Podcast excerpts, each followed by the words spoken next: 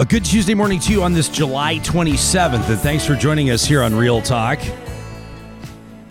For those of you local, those of you that live in the same part of uh, li- live on the on, on the same terroir as we do here on planet Earth, just a quick reminder that that band you just heard, that's Ayla Brooke and the Soundmen, will be playing downtown Edmonton tonight. And I'm looking forward to that show. You're going to find him at the Taste of Edmonton. That mentions on us, Ayla Brooke. Thanks so much for your music, the gift of the soundtrack from Real Talk. 9:30 this evening. Be there or be square. This episode of Real Talk is presented by the team at Bitcoin Well. Bitcoin's moving again. You're going, "What? This doesn't even make sense. Why is it rising? It was just falling. Now it's rising. What?" If you have questions, you know where to find them. If you want to buy or sell Bitcoin safely, your friends are telling you you should have a Bitcoin wallet. You don't even know what that means, let alone how it works. Do it. I, I literally walked in there. You start with a phone call, an email, whatever. And I was like, can you guys just treat me like somebody that's starting at absolute square one and kind of spell this out for me? Because otherwise, it feels a little, well, you're a little trepidatious, aren't you? Avoid trepidation. Look for Bitcoin Well under the sponsors tab on our website, ryanjesperson.com. Real Talk starts right now. Here's Ryan Jesperson. We've got a lot going on in the show this morning. In, in just a few minutes, we'll check in with the CEO of Economic Development Winnipeg. There's a rumor that Winnipeg might be the most intelligent community in the world. And so we've just pushed a tweet out from our official account at Real Talk RJ. If you're not yet following us on Twitter at Real Talk RJ, please do. We're going to start rolling out incentives and benefits, by the way, in the next couple of weeks for followers of our Twitter accounts. This is going to be very exciting. You're not you're not going to want to miss out on that. So give us a follow at Real Talk RJ. It's where we release our show lineups every single morning, and of course, uh, where we, we release opportunities for participation and comment. There's this uh, intelligent community forum. It's a global network uh, a think tank essentially at its core, and they've narrowed down their top seven most intelligent communities in the world. Now, our friends in Manitoba, before you start getting all uppity on the rest of us, this has nothing to do with your IQ, so I'm sure they're astounding and impressive. But it has to do with how your cities are built and, and how uh, your cities plot out and achieve economic and social and cultural growth. And you might be saying, well, what are the other cities? Would it make you feel pretty good if we told you that three of the top seven, three of the final seven are Canadian communities? This is a pretty exciting one. Winnipeg, Mississauga, the township of Langley, BC.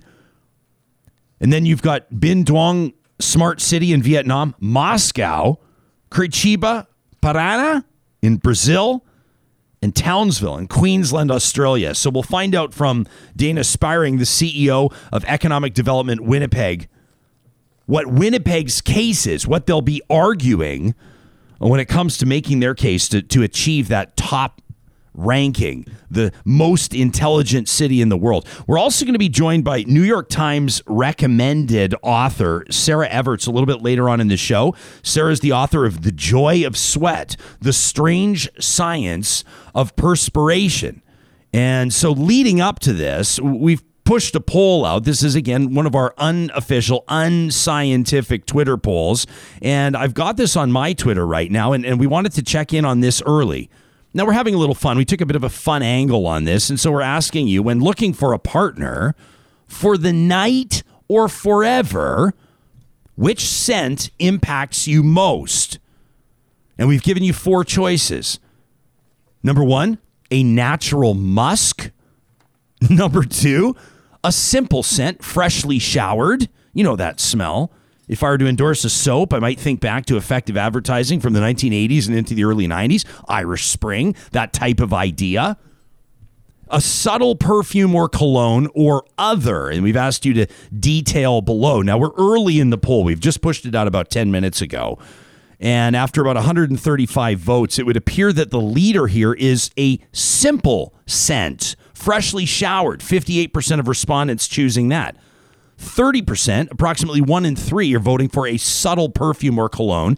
8% are voting for a natural musk, and about 3% of you were saying other, and we'll get into some of the details below. This is a very personal question for the producer of this show, Sarah Hoyles. But do you wish to go on the record here regarding which scent might impact you most? I'm going to be boring. I go I go along with everybody else. I'm a lemming. Freshly Sim- showered. Simple and freshly showered. Just fresh. freshly showered. Does it? Does it? I mean, uh, I included the word subtle on purpose here uh, regarding perfume or cologne Yuck. because you can have you can have like you know that that sort of it's like an art with the amount uh, w- with which you would apply cologne. Um, too much cologne or too much perfume can be quite overpowering. Can be more overpowering than a than a, than a really strong musk. I agree. However, I have uh, a, a crazy, crazy, intense, amazing sense of smell. So any cologne or any perfume gives me a headache and makes me nauseous, like physically ill. so So there's a serious sensitivity there. yeah. So to me, I'm like, no, no, no, none, zero. Okay. The date will be ending early. So someone could be meaning very well. They could be they could be going into the top shelf of their scent closet. Yeah. And and ultimately, I mean, they'd be putting the nail in their coffin with you without even knowing it. right, out of the gates, they'd be in trouble. Cut it Think out. think of all that wasted Axe body spray, Right. That they could have just left in the can. Sam, back in your dating days, I don't don't want to get you in trouble here, or perhaps you and your lovely partner are getting set for a night on the town. What might be your preference? The natural musk, the freshly showered scent, a subtle perfume or cologne, or other? First of all, Axe body spray makes me cringe like nothing else. Axe body spray came out when I was in junior high, and the boys would blast each other with it in the locker room. Oh, yeah. and nobody wins in that equation. No. It was just Well, it depends It's, it's triggering. It depends Yeah. because uh, junior high locker rooms can also have a real. That's when you start talking about the heavy musk, and then you gotta you gotta make your choice. So what's better, the axe or the musk? But Yeah, what would be your preference? I'm I'm with Sarah, freshly showered. It's uh, you know, you kind of get you get a little subtle scent of whatever soap they use, but it's washed and it's clean and everything's just like kind of perfectly in line there. Yeah, I'm Okay. To, to, Well, I'll- since I'll, I'll add another vote for freshly showered. since since we've started talking, I'll note that freshly showered has dropped a percentage point, and subtle perfume or cologne is starting to climb one percentage point at a time. Again, this is an unscientific, unofficial Twitter poll. More on our official polling from the team at Y Station a little bit later on in the broadcast. All right, let's let's talk about Winnipeg in a second. First, we wanted to remind you that this show is made possible by the support of our amazing partners, including the teams at Friesen Brothers with 16 locations across Alberta. We love hearing from real talkers that are able to take in the Friesen Brothers experience maybe for the first time. I got this post over the weekend from Kim. How great is this? Kim says, when you've been listening to Real Talk from Calgary for eight months, of course, you know, Calgary doesn't yet have a Friesen Brothers. Kim says, and you find yourself in Fort Saskatchewan and you need a break from your family, and Friesen Brothers is open till 11. She says it's Jesperson's fault.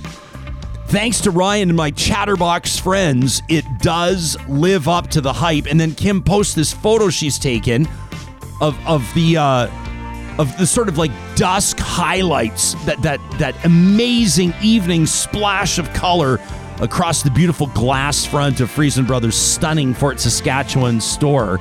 She hashtags advertising works and then includes the Real Talk RJ hashtag Kim. We're so thrilled to hear that you had a chance to take it in. The Friesen Brothers experience is like no other. You can find them, as mentioned, 16 Alberta communities, including that brand new store in South Edmonton. There's Fort Saskatchewan, which is another one of their crown jewels, Stony Plain, Hinton, and many others. You can find them online just by linking through the sponsors tab at ryanjesperson.com. We also wanted to give a big shout out. This is an exciting uh, opportunity for our home city of Edmonton. Coming up August 20th through 22nd, it is the World Triathlon Championship Finals. And there's so much going on for triathlon fans, spectators, maybe even those of you, this is your first time checking out this unbelievable sport. There are so many things that are happening, including the elite races, which is a really exciting opportunity for Alberta's capital city. You can check out the local Edmonton athletes that are participating, and we'll be featuring them over the next month. And of course, there's an Olympic connection to the World Championships. Learn more about the World Triathlon Championship Finals in Edmonton at edmonton.triathlon.org. All right, the Intelligent Community Forum, a global network, as mentioned, with a think tank at its center connecting hundreds of cities and regions on five different continents uh, for collaborations, best practices on economic development, for an exchange of expertise, information that drives progress. The ICF has narrowed down its list of the most intelligent communities in the world to its top seven. Winnipeg among them. Dayna Spiring is the CEO of Edmonton Development Winnipeg. Edmont Economic Development. Did I just say Edmonton Development? And Yeah, you oh, Dayna. This is And a national show. this is Come a na- on. this is a national show, and I've unintentionally trolled our first guest with a Freudian slip. Dayna, my sincere apologies. The CEO of Economic Development Winnipeg. It's so good to have you here on the show, and a good morning to you. Good morning. Good morning. I'll forgive you for that little slip up. We've got a little time for you to make it up to me. Yeah, we do. That's right. Well, I'll tell you this. Uh, I got a lot of love for Winnipeg. My wife is from Winnipeg, so I'm going to hear about this when I get home. I'll tell you. Uh, Hey. You know, we could have chosen, I guess, three Canadian cities to check in with: Winnipeg, Mississauga, and the township of Langley. Three of the top seven finalists, which is great. Why is Winnipeg there? What's what's the major case to argue as as one of the most intelligent communities in the world?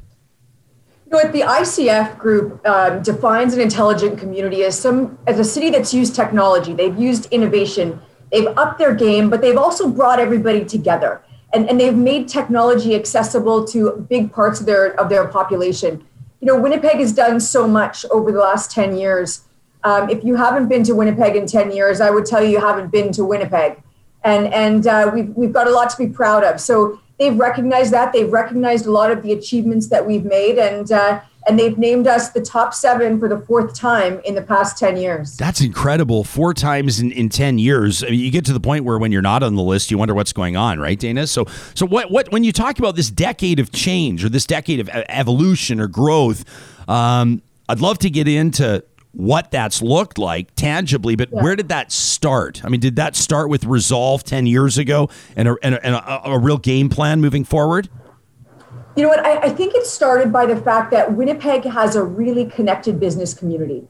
So it's it's one of those kind of big small towns, and I can bring CEOs from our biggest corporations together, you know, in the span of an afternoon, and we can talk about what's possible, and we can figure out what we can use and what we can leverage, and and how we make things better as a city. You know, we have a city council that also wants to participate in that, and and they've been great partners for us, and and we at Economic Development drive it. So we want to understand where our competitive advantages are. We want to understand where we fall down, uh, and we want to understand how to do better. So this is one of those forums where we've been able to compare ourselves against some of the best cities in the world, and, and we've been able to learn from them. And and frankly, we've stolen the best ideas, and uh, and we've ditched the bad ones. So you know we continue to get better, and I think Winnipeg is is really reaping the benefits of that. So how how would you describe Winnipeg as most different uh, in comparison to what it looked like in you know 2011?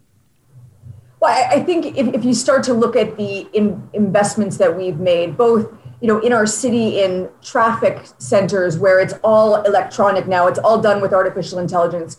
You know, we have Wi-Fi on our city buses, which is really important for kids and, and people that, that aren't you know having cell phones and, and wireless plans. Right, it's accessible for everybody that they can use that Wi-Fi on buses.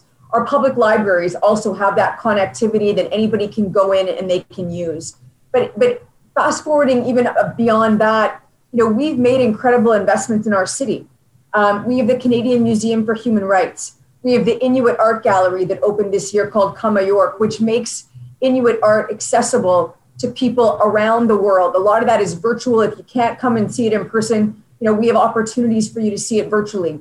Assiniboine Park Diversity Gardens, you know, we've got one of the best indoor gardens that is almost complete uh, in, in North America, if not the world.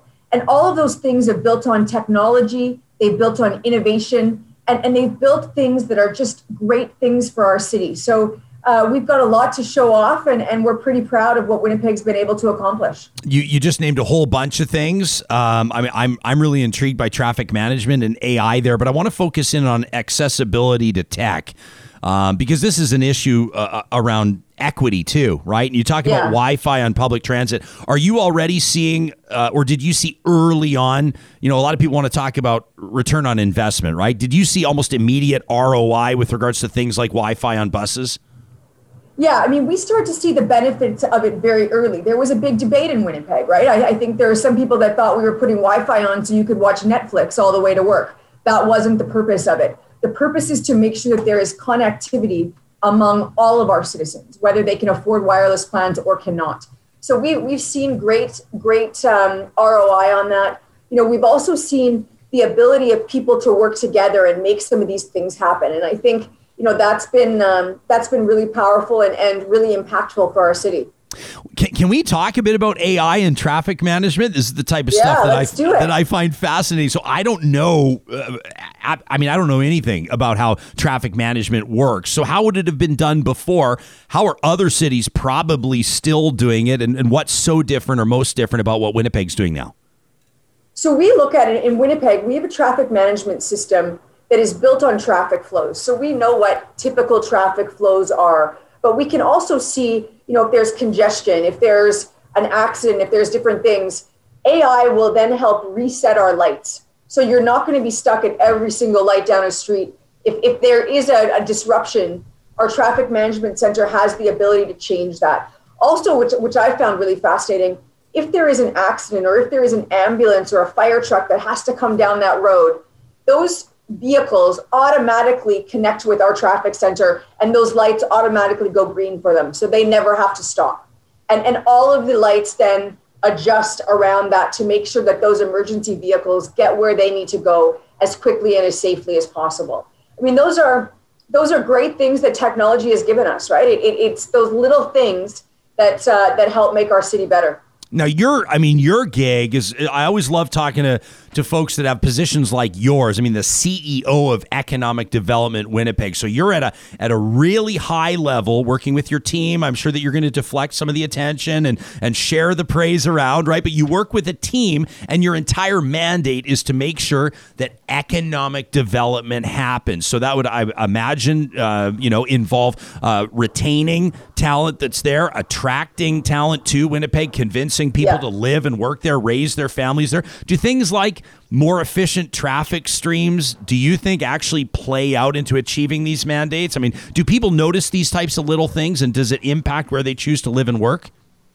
You know? We talk a lot in Winnipeg about the quality of life that we have in our city. And underneath my umbrella at Economic Development Winnipeg, I have Tourism Winnipeg, I have a Yes Winnipeg business development team. And we all talk about how do we grow the economy? Whether we're attracting tourists, whether we're attracting meetings and conventions, whether we're attracting businesses or talent, a lot of the things that people look for are the same. So, so we talk about the fact that if you come to Winnipeg, your average commute time is 20 minutes. That matters. I mean, if you're coming from Toronto or you're coming from Vancouver or Montreal, 20 minutes is a gift, right? We're talking about qu- cost of living. We're talking about quality of life. And if I can tell you that you can be back and forth to your job and back in 15 or 20 minutes, and you've got more time to spend outdoors, more time to spend at our attractions or at our great restaurants, you know, that matters. We're an hour to cottage country from Winnipeg, right? And if you're coming here to, to build your life here with your family, that matters. And so I, I think all of these things are impactful. There's no one thing that says, hey, you know, Winnipeg's got efficient traffic, so we're going to move here. But I think it all goes into that picture and it all goes into the story that we can tell about how great this city actually is. Hmm. Got an interesting comment here from Terry, who's watching from Red Deer, Alberta. She says, just last week we had an ambulance T-boned at an intersection, actually flipped over. It says all cities need AI traffic control. This is the type of thing that would prompt a national conversation. We've got some other people talking about mosquitoes, and I'm sure there'll be some pot shots about the cold. And, and I'm talking to a CEO from Winnipeg from our home studio in Edmonton. I know we can both relate. I mean, I appreciate to this fact that you've not yet mentioned the Jets sweep of the Oilers. Uh, in the most recent NHL Stanley Cup playoffs, but soon upon us is NHL free agency. And, and, there will be some swipes and some pot shots from fans of the LA Kings and the Arizona Coyotes and the Las Vegas Golden Knights and all these wonderful climates. And, and they'll say nobody wants to go to the Oilers. Nobody wants to go to the Jets because it's going to be minus 35 in the winter. It can be frigid cold. How much of an uphill climb is it with regards to some of the perceptions that people from elsewhere on the planet might have about cities that experience the realities of a northern climate? Yeah. I, I would tell you that the, the discussion is changing. But when I came to Economic Development Winnipeg about five years ago, there's one rule in my office. We don't talk about potholes, we don't talk about mosquitoes, and we don't talk about the cold. because that's not what this city is about, right? We, we do we have winter? Sure, we have winter. We have two weeks that are probably really cold every single year. But you know what? We have the ability to ski. We have the ability to skate down our rivers in the longest trail in the country. You know, we have the ability to, to snowshoe and, and do a bunch of things outdoors. And you can't do that in LA, and it's pretty lousy in Vegas too. So, you know, there's great things that we've got to start celebrating, and there's things that we've got to talk about. And you know, I'll, I'll take anybody from those uh, from those communities, and, and we can compare NHL teams anytime they want. Well, I'll tell you, I, I think that there's something really magic. I mean, we, we're raising a little guy right now, and I'm talking to him about the magic of experiencing four seasons. I personally think there's something absolutely beautiful about a cold front, so long as it doesn't last for six months. I, I think it's absolutely yeah. wonderful. How has this translated into, I mean, some of your strategy with regards to startups and the entrepreneurial culture and and so much? We know that small business drives so much across Canada. Have you seen a strategy or, or with regards to what you've implemented that's been particularly effective in establishing Winnipeg as a place where, where startups can, can, can thrive really and continue to grow? we we have incredible talent in Winnipeg. So, you know, our first job has been leveraging that talent and making sure that companies, you know, whether they're small startups or, or bigger companies, understand what talent exists in Winnipeg and, and I think that success breeds success. So as we start to see companies that have made it work here, I think of the Skip the Dishes. I think of Ubisoft, the gaming company. You know, I think of even some of our big um, telecommunications companies like Bell. You know, there's been great strides that have been made in Winnipeg. And, and I think when you see that and you start to see what's possible, you know, our young entrepreneurs and our young people who want to start up companies have have examples to look out for and have you know, an education system that can help them get to that next level. We, we've seen a lot of growth in the past decade on, on startups, on our tech community, but we've brought in some big companies that have really been the pillars of that growth and, and really are a, a bit of an incubator for talent and, and kind of have created an ecosystem. You know, Bold Commerce, you, you talk about what the pandemic has done, and, and Bold Commerce does all the kind of back end uh, work for Shopify and other online uh, shopping platforms you know, Ubisoft makes gaming. We've played a lot of video games during a pandemic, and so they've been really successful. You know, Skip the Dishes is a food delivery service started in Winnipeg, based in Winnipeg, and and again, you know, they've had some great times throughout this pandemic. No so we, we've got to look at all those things. We've got to figure out how to leverage them. And when we show people that success, when we show people what's possible in Winnipeg, it's amazing what grows out of that. Yeah. So, do you see? I mean, when when you're talking about the success that can happen here, I mean, we've we've oftentimes had you know sort of the, the conversations around. You know, let me put it this way: I have a T-shirt that says "Still in Edmonton," and I love how it can mean a couple of different things right? Um, in broadcasting, in particular, it was always like, so when are you going to move to Toronto? When are you going to move yeah. to Vancouver? When are you going to move to the States? I mean, I'm taking a look at this top seven here of the most intelligent communities in the world, these seven finalists. I don't see Toronto on the list. I don't see Vancouver on the list. I don't see Montreal on the list. I see Winnipeg. I see Langley. I see Mississauga. What does that say to you, and what does that say to young talent? You know, I, I think it says sometimes you got to be nimble sometimes small can be big, but you got to do that with creativity. You've got to do that with drive and grit. And, and if you come together and you bring those communities together, it is amazing what's possible. You know, I, I, I go back to the fact that we have this really connected business community. If I have a company that is looking at Winnipeg and, and they want to come in and see what it's all about, I can pick up the phone and I can call our CEOs. I can call, you know, very high level officials in our government and I can get them around a table in an afternoon. That doesn't happen in Toronto. That doesn't happen in Montreal. And I promise you, it doesn't happen in Vancouver. Those types of, of bringing people together, that connectivity, that innovation that happens when you can kind of brainstorm with each other, that's what's going to make your city great. And I, I think, you know, we really have, uh, we really leveraged that and, and we're really proud of what Winnipeg has done. Dayna, how much of this requires uh, collaboration, cooperation, support from other levels of government? I mean, are there are there constant conversations with with you know Premier Pallister and, and Manitoba's provincial government, the federal government, the Trudeau Liberals, or or is this? I mean, is the majority of this really municipally grown? You know what? I, I think economic development is a team sport, and so we are always in constant contact with with all levels of government. You know, when we're talking about this intelligent communities forum the city has really been a driver. They've really been uh, a cheerleader for this. This is this is really important for our mayor and, and what he wants to leave as his legacy. So they've been really impactful on that. You know, my staff talks to the provincial government every day on you know how we get companies here, how we remove barriers to growth, how do we make sure that there are the right policies in place to allow companies to be successful? How do we bring talent here? What does immigration look like? All those things. So it's very much a, a collaborative effort, but um, but this is something that uh, that really economic development is driven, and and the city's played a big role in. When you talked about, uh, I mean, you talked about stealing some ideas, and, and, and I mean, I really do oftentimes adhere to that that mantra that genius steals. You, you talked about leaving some bad ideas behind or forgetting about some of the bad ideas. Did you take a look, I mean, introspectively at, at some of the you know ways that Winnipeg was off, operating, or maybe some of the strategies that had been employed, and identify a couple that really weren't working? Did, did you have to toss out a couple strategies that had been in place for a while?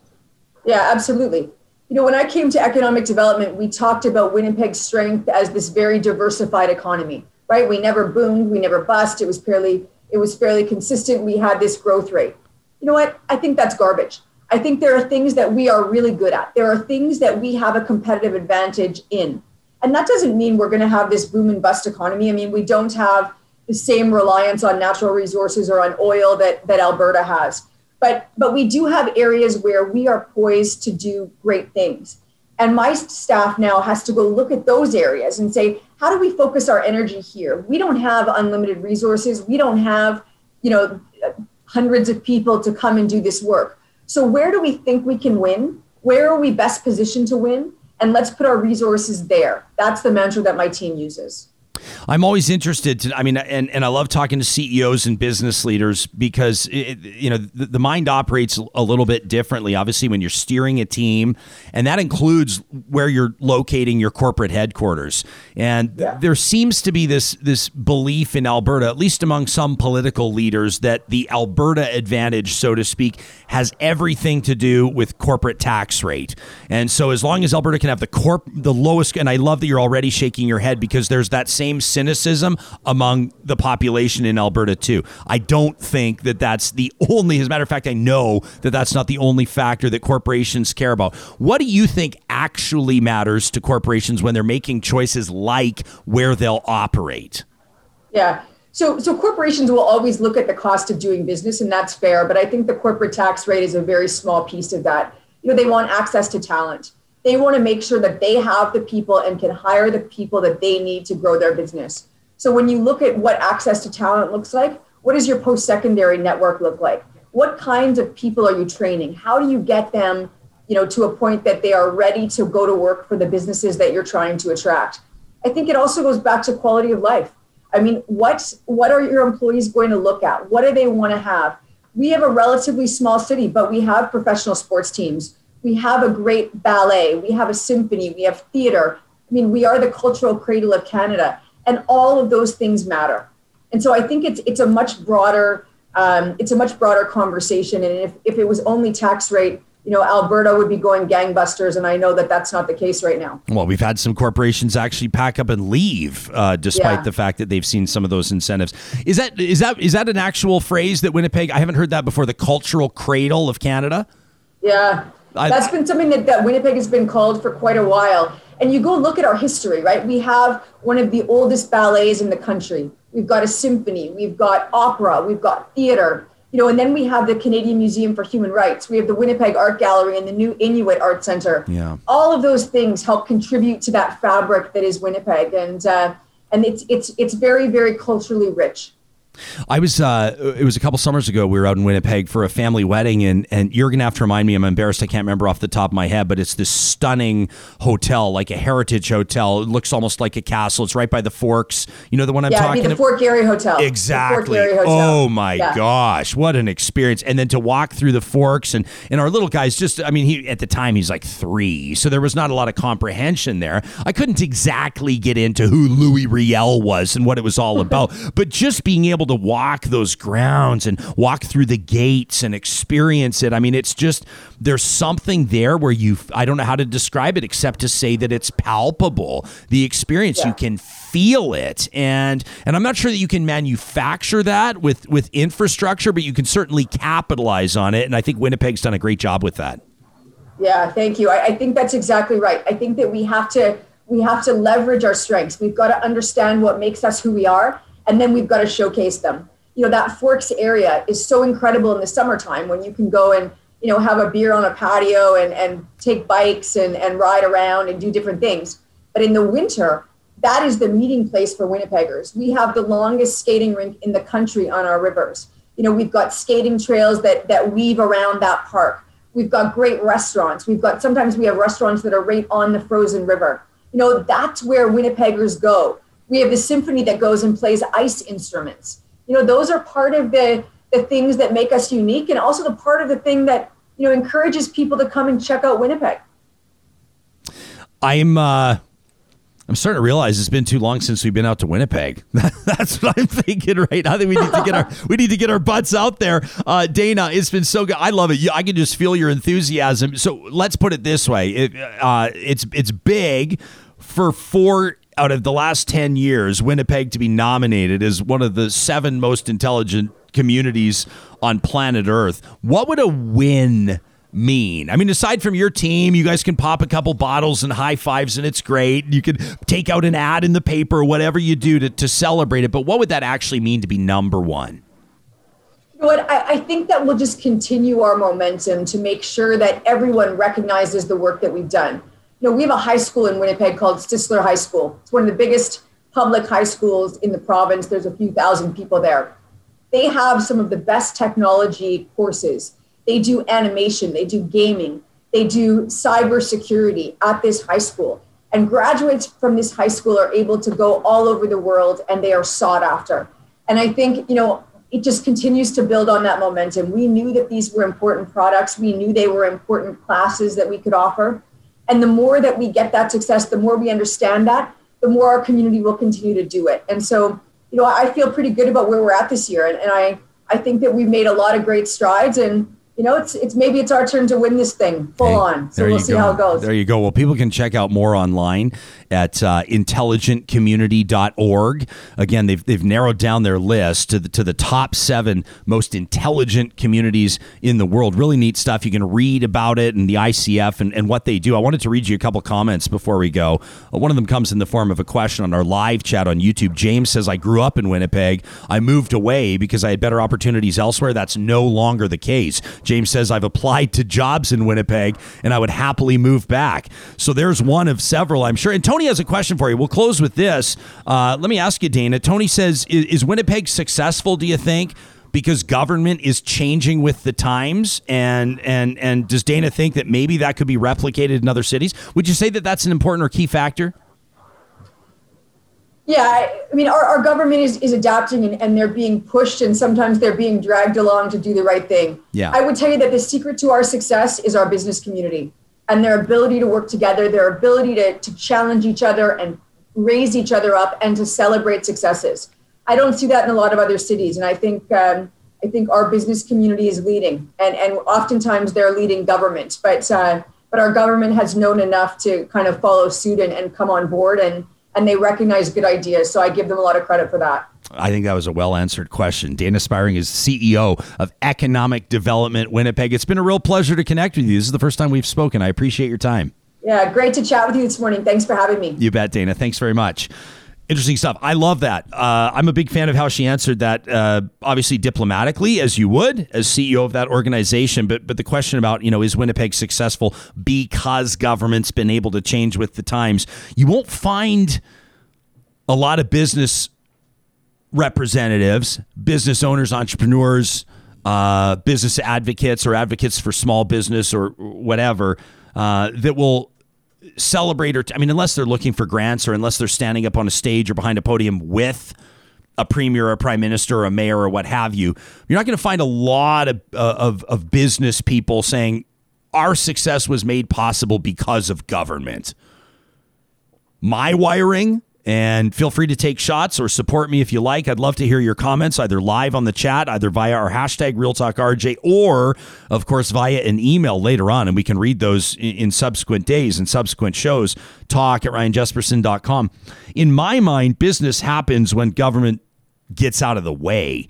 Now, that's not to say that regulation doesn't matter. That's not to say like issues like tax structures or incentives, or, or I mean, sometimes you got to dangle a carrot. Government can play a, a big role in attracting businesses sometimes or working to retain it. But many times, I think the sign of an effective government is knowing when to get out of the way. And I think that that was telling when, when Dayna said, you know, sometimes government's got to be pushed or dragged to do the right thing.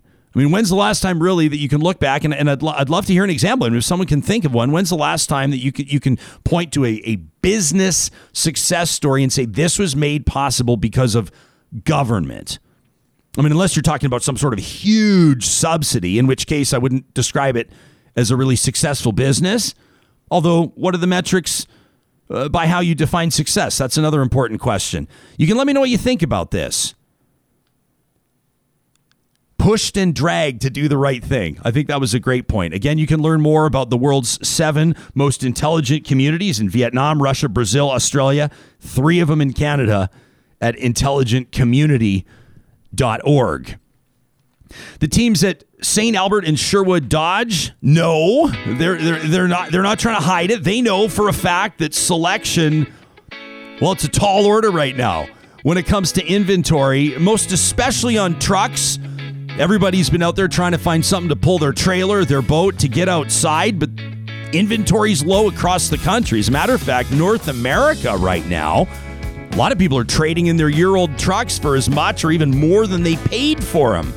Well, St. Albert and Sherwood Dodge, dealing in both new and certified pre owned, has better selection than anywhere else, in part because they share their inventories. You can check them out both online under the sponsors tab at ryanjesperson.com. Don't forget as well, they feature the 2021 Jeep lineup, including that Grand Cherokee L. That's the first edition of the Grand Cherokee with that third row of seating. An absolutely magnificent family vehicle. Again, Sherwood and St. Albert Dodge under the sponsors tab at ryanjesperson.com. The team at Park Power wants to remind you if you use the promo code 2021 dash Real Talk at uh, parkpower.ca to sign up to bring your internet, electricity, or natural gas order over to them. They're going to give you $70 off your first bill. This is a local business serving clients across the province of Alberta. They've been in business coming up on 10 years now, and they've built up quite a fold. I mean, it's really remarkable to see what they've done, the impact they've made in their communities. You want to talk about businesses making an impact? 10% of their electricity profits, their proceeds, go back to nonprofits in the community, and their customers choose where they go. You'll see what I mean when you sign up at parkpower.ca. Well, of course, we're expecting an announcement. Uh, I would say any day now, but it's probably more accurate to say any week now. We don't know when it's going to happen, but a federal election is looming. It's obvious. Candidates are starting to take out leases, offices are starting to go up, and soon enough, we're going to see lawn signs everywhere. Combine that with municipal elections slated for this October already across the province of Alberta, and the season is upon us. So, when it comes to politicking, when it comes to the art of getting your name out there, campaigning, door knocking, what's most effective? Who can ignore the proliferation of election lawn signs? Are they more, though, than just visual pollution? Do they actually work? Uh, Donald Green, a professor at Columbia University, has literally written the book on this. He's the author of Get Out the Vote How to Increase Voter Turnout. Previously a professor at Yale University, where he directed the Institution for Social and Policy Studies. Again, now, as mentioned, Dr. Green, a political science professor at the renowned Columbia University. We're thrilled to have you here, Doc, and thanks for making time for us. Welcome to Real Talk. Thanks for having me. It's a pleasure to be here. Is it fair for me to to to allude to visual pollution? I know a lot of people go, "Oh, geez, it's election lawn sign season. Here we go." Well, you know, I think that that the candidates who are involved, you know, place great faith in those signs, and so I think they'd be a little bit offended, but they probably would view their opponents' lawn signs as pollution. Yeah, very well said. So, what what what turned you onto this in the first place? What, what was it about election lawn signs that that captured your attention? Well, my colleagues and I have for more than 20 years now, conducted randomized experiments to evaluate the effectiveness of a variety of campaign tactics. So, door knocking, direct mail, phone calls, TV ads, and lawn signs were just, you know, one of a long list. So, what would be attractive about lawn signs? Well, you know, in some ways, they are you know one of the very few things that is affordable for a relatively cash strapped candidate. So, a local candidate running for local office might not have hundreds of thousands of dollars to spend, might not even have tens of thousands of dollars, but might be able to afford lawn signs and with enough uh, people power from friends and relatives might be able to plant lawn signs in what we would call precincts. I guess you would call them ridings, um, in order to uh, to try to win over votes. And so the question is, does that do anything for them? So how do I mean? I guess ultimately the the determining factor. I mean, when it comes down to it, is whether or not you win the election. That's how you can tell what was most effective. But what are some of the other metrics that you might employ in in determining the effectiveness of this? Well, what we did was the equivalent of a pharmaceutical trial. You know, we randomly assigned uh, lawn signs to some, again, of what we would call precincts, you would call ridings, um, and not others. And so we did this in a congressional district. We did this in a state uh, state house uh, race. We did this in a in a county race and in a gubernatorial race. And in each case, we got uh, the candidates to put their signs up in uh, certain locations, but not others. And the question was, you know, when you looked at the precinct level vote outcomes, did they get more votes in the places where we randomly planted 40 yard signs? And the answer was yeah, a little bit you know, it's about 1.7 percentage points. So if you're trailing by 10, it's not going to be enough to win. If you're trailing by one, maybe. Yeah, maybe, but even then, not not decisive, right? I mean, really, it sounds to me like almost almost a negligible difference. Yeah, I think that you know certainly if you were hoping that the lawn signs would overcome a big deficit, it's probably too much to to ask. But if you were in a competitive area or if you were running against other relatively unknown candidates and you just needed a bit of a boost, um, you needed a bit of credibility, you know, maybe lawn signs would do it. I think that lawn signs, you know, have enough oomph so that they might attract, for example, free media coverage because you're now considered a bit of bit more credible as a candidate. So they're not nothing, but you know, I certainly don't want to say that they're going to work miracles because they're not. One of the things uh, I would say, and I'm experiencing this, I was telling a story on the show just a couple of days ago, walking the dog, and and I saw a particular house with a particular sign for a particular candidate, and I went, "Really, you and him? Really?" It's it's it's a personal endorsement, which is, of course, within the parameters of a community, quite powerful sometimes. Absolutely. You know, I think that that again, I'm not I'm not uh, going to exaggerate the effectiveness of that kind of tactic, but to the extent that a person who is relatively well known in the community for certain political views um, hoists a sign that is a little bit out of step with what you'd expect, I think people, you know, in the community would would say, "Wait a minute, I just learned something." Do you think that most people are adverse to putting out lawn signs because of I mean you know that you know that old premise. I'm not sure it sticks anymore, but people you know you don't talk about religion, sex or politics around the dinner table. Are, are most people do you think adverse to putting out a lawn sign and publicly displaying who they're going to support? Yes, I, I think uh, well below half of uh, all households would be willing to do it, even under you know under conditions where they're strongly encouraged. Um, nevertheless, there are many political people out there, and you know, for example, the residual uh, Trump 2020 signs are still on my block uh, here. So people are quite ardent about their uh, political preferences in some cases, and you know, especially in in high salience elections. You mean people still have their Trump lawn signs out? Yeah, I wish I could show you the uh, photograph. It's uh, it's it's actually on my dog walk every day. Wow, I feel like there's a lot of layers to that. There's a lot of layers to that, aren't there? So, so you, I mean, you've written the book, "Get Out the Vote: How to Increase Voter Turnout." You didn't just write about lawn signs.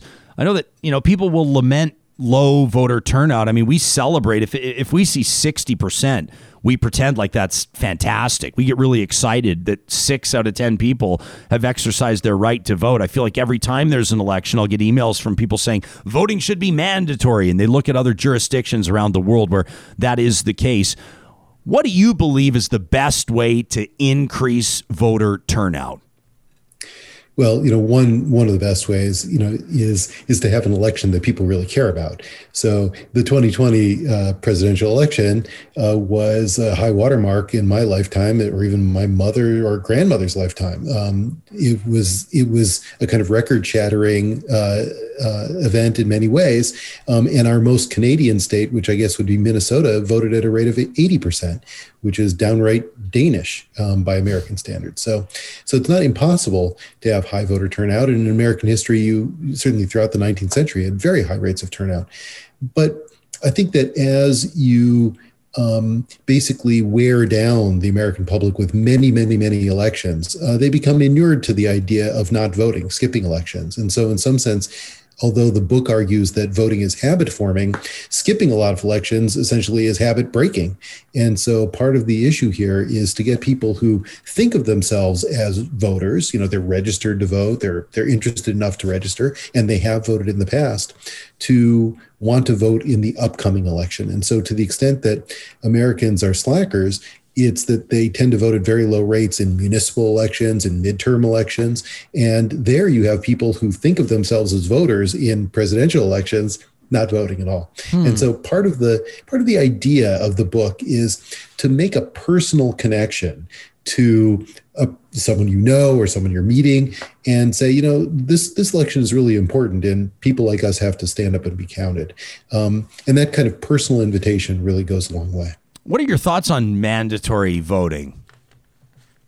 You know, it's certainly something that is um, part of the the kind of culture in some places. You know, uh, or at least it became part of the culture in places like Australia, and you could understand how the parties, for example, in Australia, would want to take voter turnoff turnout off the table as a uh, political um, as a as a, basically a political tactic.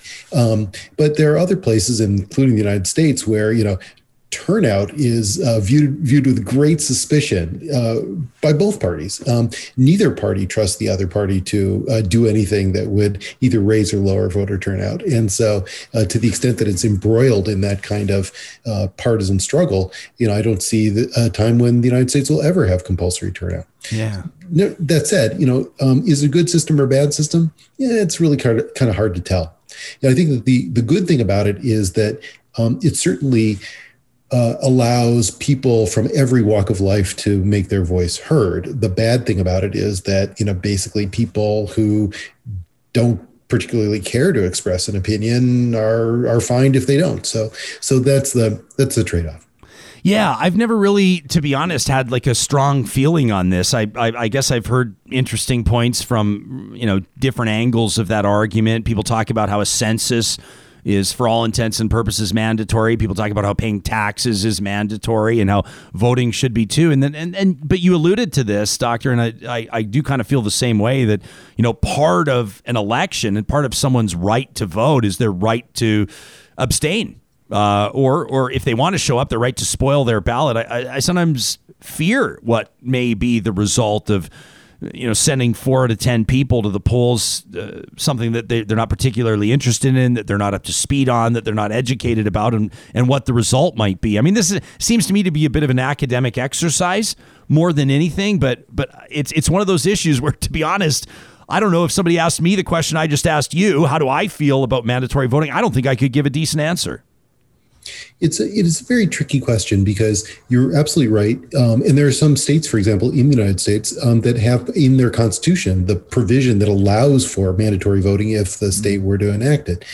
But you know, it was just kind of a historical accident that we have mandatory uh, jury duty or mandatory, uh, you know, military duty, but we don't have uh, mandatory voting. And I think that those kinds of um, things tend to have a lot of staying power. And so part of the part of the reason to have mandatory voting, even if you're only encouraging people to, you know, basically turn in a blank ballot, is that they don't sort of cede uh, democratic governance to somebody else. They think of it as something that they're themselves responsible for.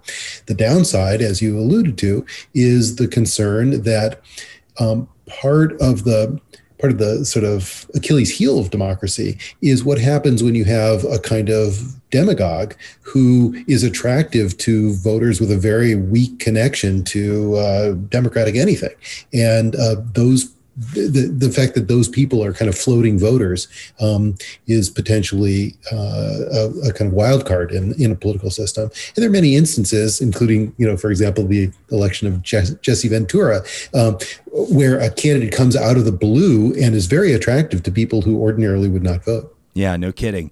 Uh, that'll be the case when Oprah runs for president, right? That's a that's an inevitability, isn't it? In the U.S. at some point. It's you know it's so hard to predict uh, who is going to catch fire because there are so many instances where uh, moneyed people or celebrities run and just fall flat. Yeah, no kidding. I wonder if maybe inadvertently you named your next book about five minutes ago with with the slip of the tongue and voter turnoff. I think I think that would, that would that'd be an incredible name for a book, voter turnoff. That, that would be a good. Name. But you know, there are a lot of people that have lost faith or lost interest or in the process. I mean, in, in all, there's so much cynicism around politics right now that so many people are just turned off. They don't want any part of it. I hear people say it all the time, whether whether or not they don't think that their daily life. I mean, I, I don't. I take issue with it. Uh, sometimes I don't voice it, but you know, my life doesn't change day to day depending on who's in leadership, or I couldn't even name who the mayor is or the premier. I don't even know who my representative is. Frankly, I don't even care.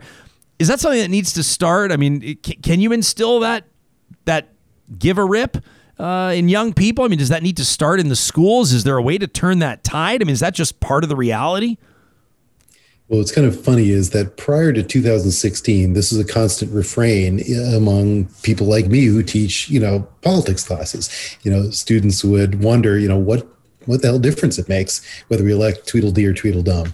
And then Donald Trump's election sort of changed all that. And uh, I think that um, from that point on, uh, you know, those who previously took the view that who cares, uh, it doesn't make any difference, uh, now took the view that yikes, um, better pay more attention. Yeah, no kidding. Um, so when it comes to the lawn signs in particular, you did a bit of a dive into what made for successful signage, right?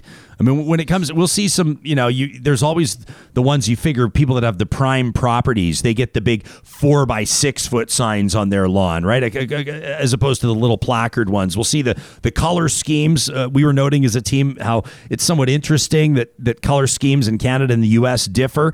Typically, blue up here is tried, tested, and true conservative, where it's the opposite. Of course, down in the U.S., it's the number that the Democrats, or rather the color the Democrats use. Uh, size, color, shape, graphic design. Does this stuff factor into which signs are effective and which ones aren't? You know, I wish I wish I had some hard data on that, but I would say the following, which is um, one of the funny things about lawn signs of the sort that, of the size that you just uh, depicted um, is how vacuous they are, right? They they almost say nothing other than the candidate's name and maybe what they're running for, but there's really almost no content to them. And so one of the questions is, you know, um, would you be better off if you had a slogan or or something about you that that was was you know at least vaguely memorable? Some kind of stance. And I, and I don't think that that's really been tested. Although in one of our experiments, um, there was a message. There was a, you know, it was basically a, a kind of anti-incumbent message, and um, you know that seemed to work. And um, I, I, wouldn't say that's the only thing that would work, but it's kind of an interesting commentary on um, on maybe the margin for innovation in the world of science to uh, actually put content in them. Yeah, I mean, it's isn't it funny that the, I mean, I guess I understand it in the sense that when you take a look at billboards, um, you know, electoral or otherwise, that are effective. Typically, they're not ones with a ton of text and a ton of information. They're ones that kind of get to the point and they're punchy. But really, when you're walking around looking at election signs, especially right now, you know, in our neck of the woods, there are municipal elections coming up. People are going to be voting for for city councilors and school board trustees and, and, things like that. Um, there's there's no party affiliation on a lot of those. Um, there may be implied affiliation, but there's virtually no information on the candidate's platform. It still requires a proactivity. That's right. It'd be kind of interesting if, for example, um, a candidate were to say, you know, something about their experience or something about their their long term, you know, that they, they're were born and raised in the community or whatever it is that they want to say, in, in three words or less. Um, it's just kind of an interesting commentary that they almost are never advised to do that, and you know, thinking back to your dog walking example, if somebody's hoisting a sign in their own yard and somebody is walking by it, not driving by it, there's no reason you couldn't have a little bit of content. Yeah, no kidding. Do you think that much has changed uh, since when you wrote the book? I mean, 2015. There's there's a whole lot that's changed in politics, uh, both in the United States and around the world. Quite frankly, uh, do you think that campaign tactics or the art of electioneering or whatever, however you'd want to put it, has has it changed drastically in the six years?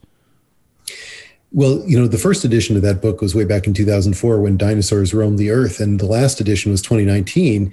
And I would say that the one thing that has changed the most is that telephones, at least in the United States, have really changed as a as a you know vehicle for communicating. You know, it, it is the laws have changed in the United States, making it illegal to auto dial uh, cell phones. Um, and just in general, people are not all that receptive to having their cell phones called by strangers. Um, so that that tactic has largely been replaced by various forms of text messaging.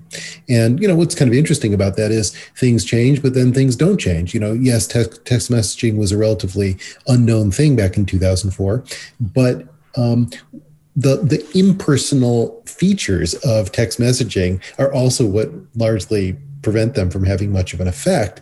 And interestingly, the, the more effective forms of text messaging are friend to friend messages, which seem to be quite effective. And so, in that sense, it's basically an a, a, an instantiation of one of the main themes of the book, which is the more personal, the more effective.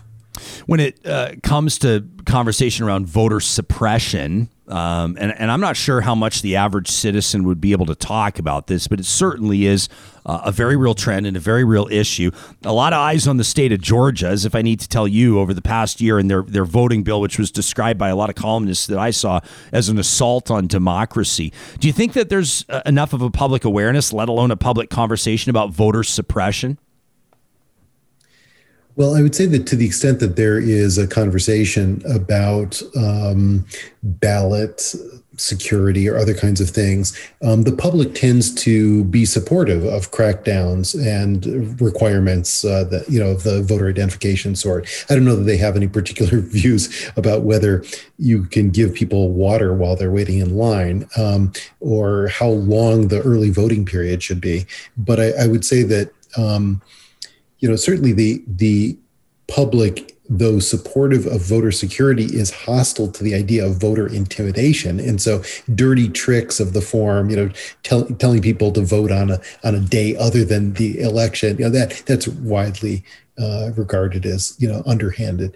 I, I I think that what's kind of interesting about the American, the kind of way the American you know political divide has has come down on this is that you know both parties are probably wrong about the extent to which um, these kinds of changes in the law are going to affect voter turnout. Um, just in general, uh, you know, the hue and cry that that uh, went up when voter identification requirements were made more and more and more stringent, um, that this is going to reduce voter turnout. Well, I don't think that there's any evidence for that, actually, in retrospect. Um, it might have been a, a concern ex ante, but I think ex post, no, it's not really a concern. And and in this particular case, I would say that the the relevant laws in places like Georgia that are that are concerning are not really the ones having to do with how people vote or the specifics of the early voting period or vote by mail.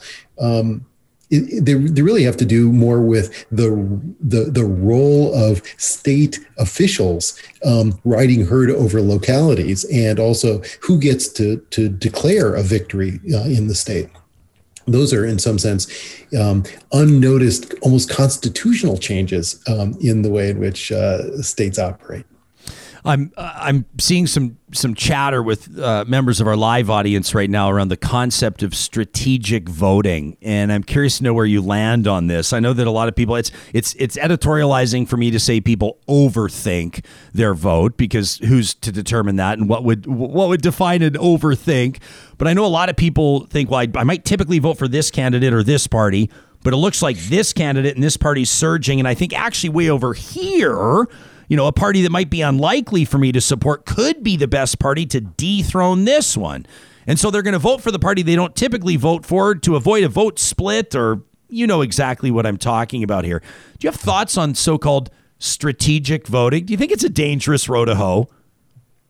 Well, it is one of those cases where, um, well, first of all, I would say Americans are largely innocent of strategic voting because we tend have to have choices, two, right? two choices. But, yeah. but, in primaries, in primaries, you sometimes see it. Um, but you, but surprisingly, you don't see it very much, right? You don't, you don't typically see um, uh, people abandoning their first choice for a more viable second choice or third choice. I mean, sometimes it happens, but but by and large, it happens because people are largely indifferent. Um, and part of what's going on is a, a, third or a fourth choice is surging in the media, getting a lot of attention, not not attracting strategic votes so much as just notice um, uh, for candidates who would otherwise go unnoticed. So I would say that in the American context, you know, we're pretty bad at, at studying this, but I would say that to the extent that people do it, um, it tends to be people kind of at the at the top of the food chain in terms of how interested they are in politics. So they're watching the polls and they're thinking, I don't want to waste my vote. Um, I, I, think the ordinary voter really uh, votes sincerely. Do you think a two party system is is better than the? I don't know if it's fair for me to call it a mishmash, but I'm up here.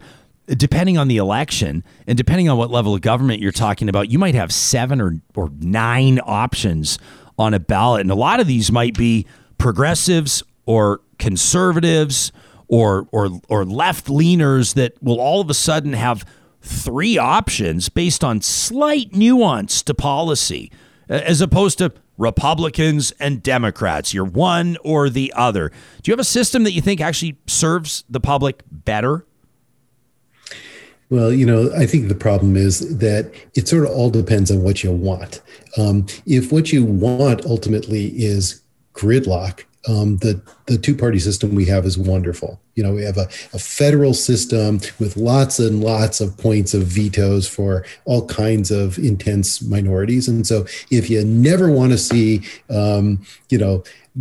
Uh, gun rights or gun control legislation or any any, any particular thing on um, on this that or the other topic, uh, America is really the place for you. So if you want to see know, bureaucratic incrementalism, as a, as a form of politics, two party system was wonderful. Um, if, on the other hand, you're hoping that you know when a when a new uh, uh, election happens and a new party is swept into office, that they get down to business and actually start changing things.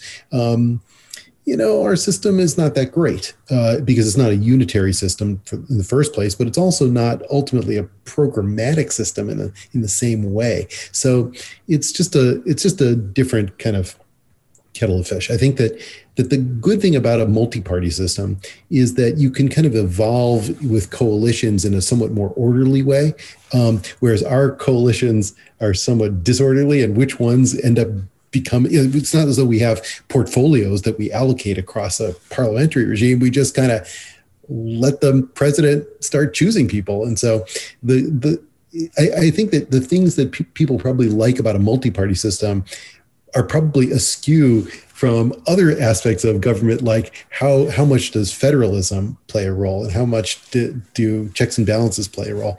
So again, as I say, it's all sort of dependent on on where you stand. If you're if you're a small if you're part of a small minority group and you want to have a legislator who is going to you know basically be your spokesperson even in a small minority well then a multi-party system is for you um, because that person would be kind of overwhelmed in a in a two party system. But you know, if on the other hand you want to be part of a big tent, you know, maybe a two party system is a little bit better. But when you lose, um, you know, you're you're going to say, oh, I'm just so close to to uh, getting a victory that all I need is just a little bit more attraction to people who really don't share my views at all, and that's the that's the problem. But of course, that's a problem even in multi-party systems, as in the case of Israel. Yeah, I mean, absolutely. We we've seen from time to time flare up around discussions about, about lowering the voting age. Uh, most recently, I mean, I did some interviews a while back. People talking about how they believe that if you can drive a car, if you're old enough to be behind the the wheel of a vehicle, if you're 16 years old, you should be able to vote in a federal election. Do you have thoughts on that, on the appropriate age and, and what might go into that decision? Well, you know, I don't think there's any any kind of clear um, standard, right? Because on the one hand, uh, we think, well, a 16 year old is a citizen, and why shouldn't a citizen have uh, a say? Um, uh, you could say, well, they need to be an adult, but it's not clear what it is about adulthood per se um, that allow that should be relevant to your franchises. That you're better informed. I mean, maybe you're better informed, maybe you're not um, when you're older. So it's a it's kind of an ambiguous, uh, slippery slope anyway. Um, but I would say that one of the things that you know might be attractive to those who are interested in having young people vote is the idea that they could form voting habits early. Because uh, if you said, you know, who are the lowest voting um, segments of society, uh, typically they're young people. Um, they tend to vote at very low rates, in part because voting is a kind of habit forming thing, and they're not going to form a kind of consistent voting habit typically until their late late twenties, um, and then they'll be relatively consistent voters after that. Uh, maybe even culminating in their late seventies, late eighties. Um, so, getting them on that path to habit formation might be a good thing, but the problem with that is you know, are you putting them on the hab- on the habit of voting path or the habit of not voting path? Um, because very few 16 year olds, even when enfranchised, actually do vote. Yeah, and that probably has a lot to do with, I mean, with discussion within the home too, right? I mean, if you've if you're being raised by a parent that is is absolutely cynical about this and that's not made it a priority to vote and it's not a really big thing, then who knows? I mean, obviously sometimes kids can break the mold. I think other times, you know, you see parents that you know bring their kids in with them. It's a big deal on voting day or the advanced polls and and and it's almost like a family thing where we go and we do this we exercise our right. I mean people keep, i don't want to use i just i don't want to use the word dramatic but i mean people can feel very strongly about you know people died for our you know for us to have the right to vote. I mean this is our responsibility and and obviously i think that that instills values in a young person as well Well, those kinds of values would doubtless be instilled at any age. And uh, part of the concern, I guess, with having young people vote, uh, say at 16, is that it even further accentuates what in the United States would be a, a socioeconomic skew. Um, people who uh, hear about politics around the dinner table are not exclusively um, upper socioeconomic status, but they are disproportionately so. And so part of the concern is that um, if you basically uh, have 16 year olds vote, they will be you know, typically 16 year olds from well heeled uh, political families. Yeah. So all of this conversation leads us to this. Could have been my first question to you, but I'll make it the last. Do you display a lawn sign leading up to an election, doctor? You know, um, the the boss, the decision maker in my family displays the lawn sign, and uh, she's very pleased to do that every election. Um, I'm uh, I, I try to be on the science team, and so um, you know I, I uh, do experiments with both sides of the aisle, and so I I applaud at whatever is decided, but I don't actually uh, uh, engage in political activity directly. You maintain your objectivity. Indeed. There you go. Dr. Donald Green is a political science professor at Columbia University, author of Get Out the Vote How to Increase Voter Turnout. You can find that anywhere you find great books. Uh, professor, it's been wonderful to speak with you today, and thanks for making time for us. Thanks for having me. You bet.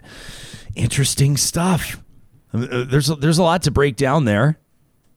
Election signs, age, voter suppression, two parties or more. Hoyles, do you put up election signs on your lawn? No. Is there a reason behind it? Can I ask? Is it personal? In the line of work that I am in, Yeah. uh, I feel that objectivity. I mean, people can make assumptions about what my political leanings are, but I don't. Uh, I yeah, I do not align myself publicly because I feel like it could. I mean, there have even been job opportunities in my past where they were politically aligned, and I'm just not comfortable. I'm not willing to put my name under the certain column because I think that, you know, long term it would be detrimental. Yeah.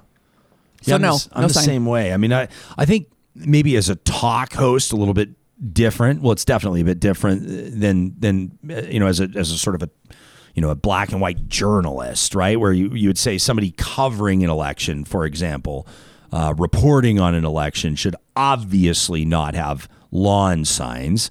Uh, should obviously not be discussing who they would vote or let alone endorsing anybody. Um, now maybe a little bit different, but I feel quite the same way. Um, obviously, I vote, or I shouldn't even say obviously I vote because who knows? I mean, there's a lot of people. I remember the last election. I you know got this sticker and it's like I voted, and you like wear it and post the photo, and I don't know. It's somewhat of a self congratulatory exercise, but in a, in an effort to communicate to people that that's part of your values, and that you believe that it's important to vote, and you hope that everybody votes. Uh, although sometimes I hope that some people don't vote uh, when you recognize how little some people care and how little some people are invested in the process and, and, and how little research or reading people have done or digging. And then you get a little bit concerned. You know, I've uh, joked that, you know, the problem with democracy is that everybody gets a vote.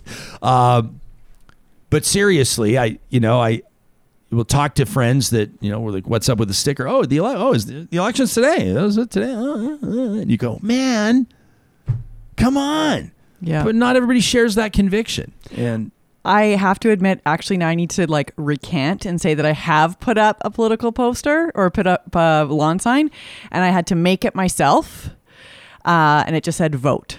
Because to me, I don't care. I do not care who you vote for. I do not care. yeah, But it's it's been drilled into me that it is my duty. It's my civic duty to vote yeah. get your butt there. I don't care what time Sarah Hoyles, get there. I love the passion. I can feel it through the plexiglass. Well, it's about community and you, you have to you have to be invested and you have to contribute. This is my job. You saw that about, I mean, with regards to the most recent American election, and all the all the celebrities coming out, and they're like, you know, it's like Biden v. Trump, and they're going, we don't care who you vote for, just vote.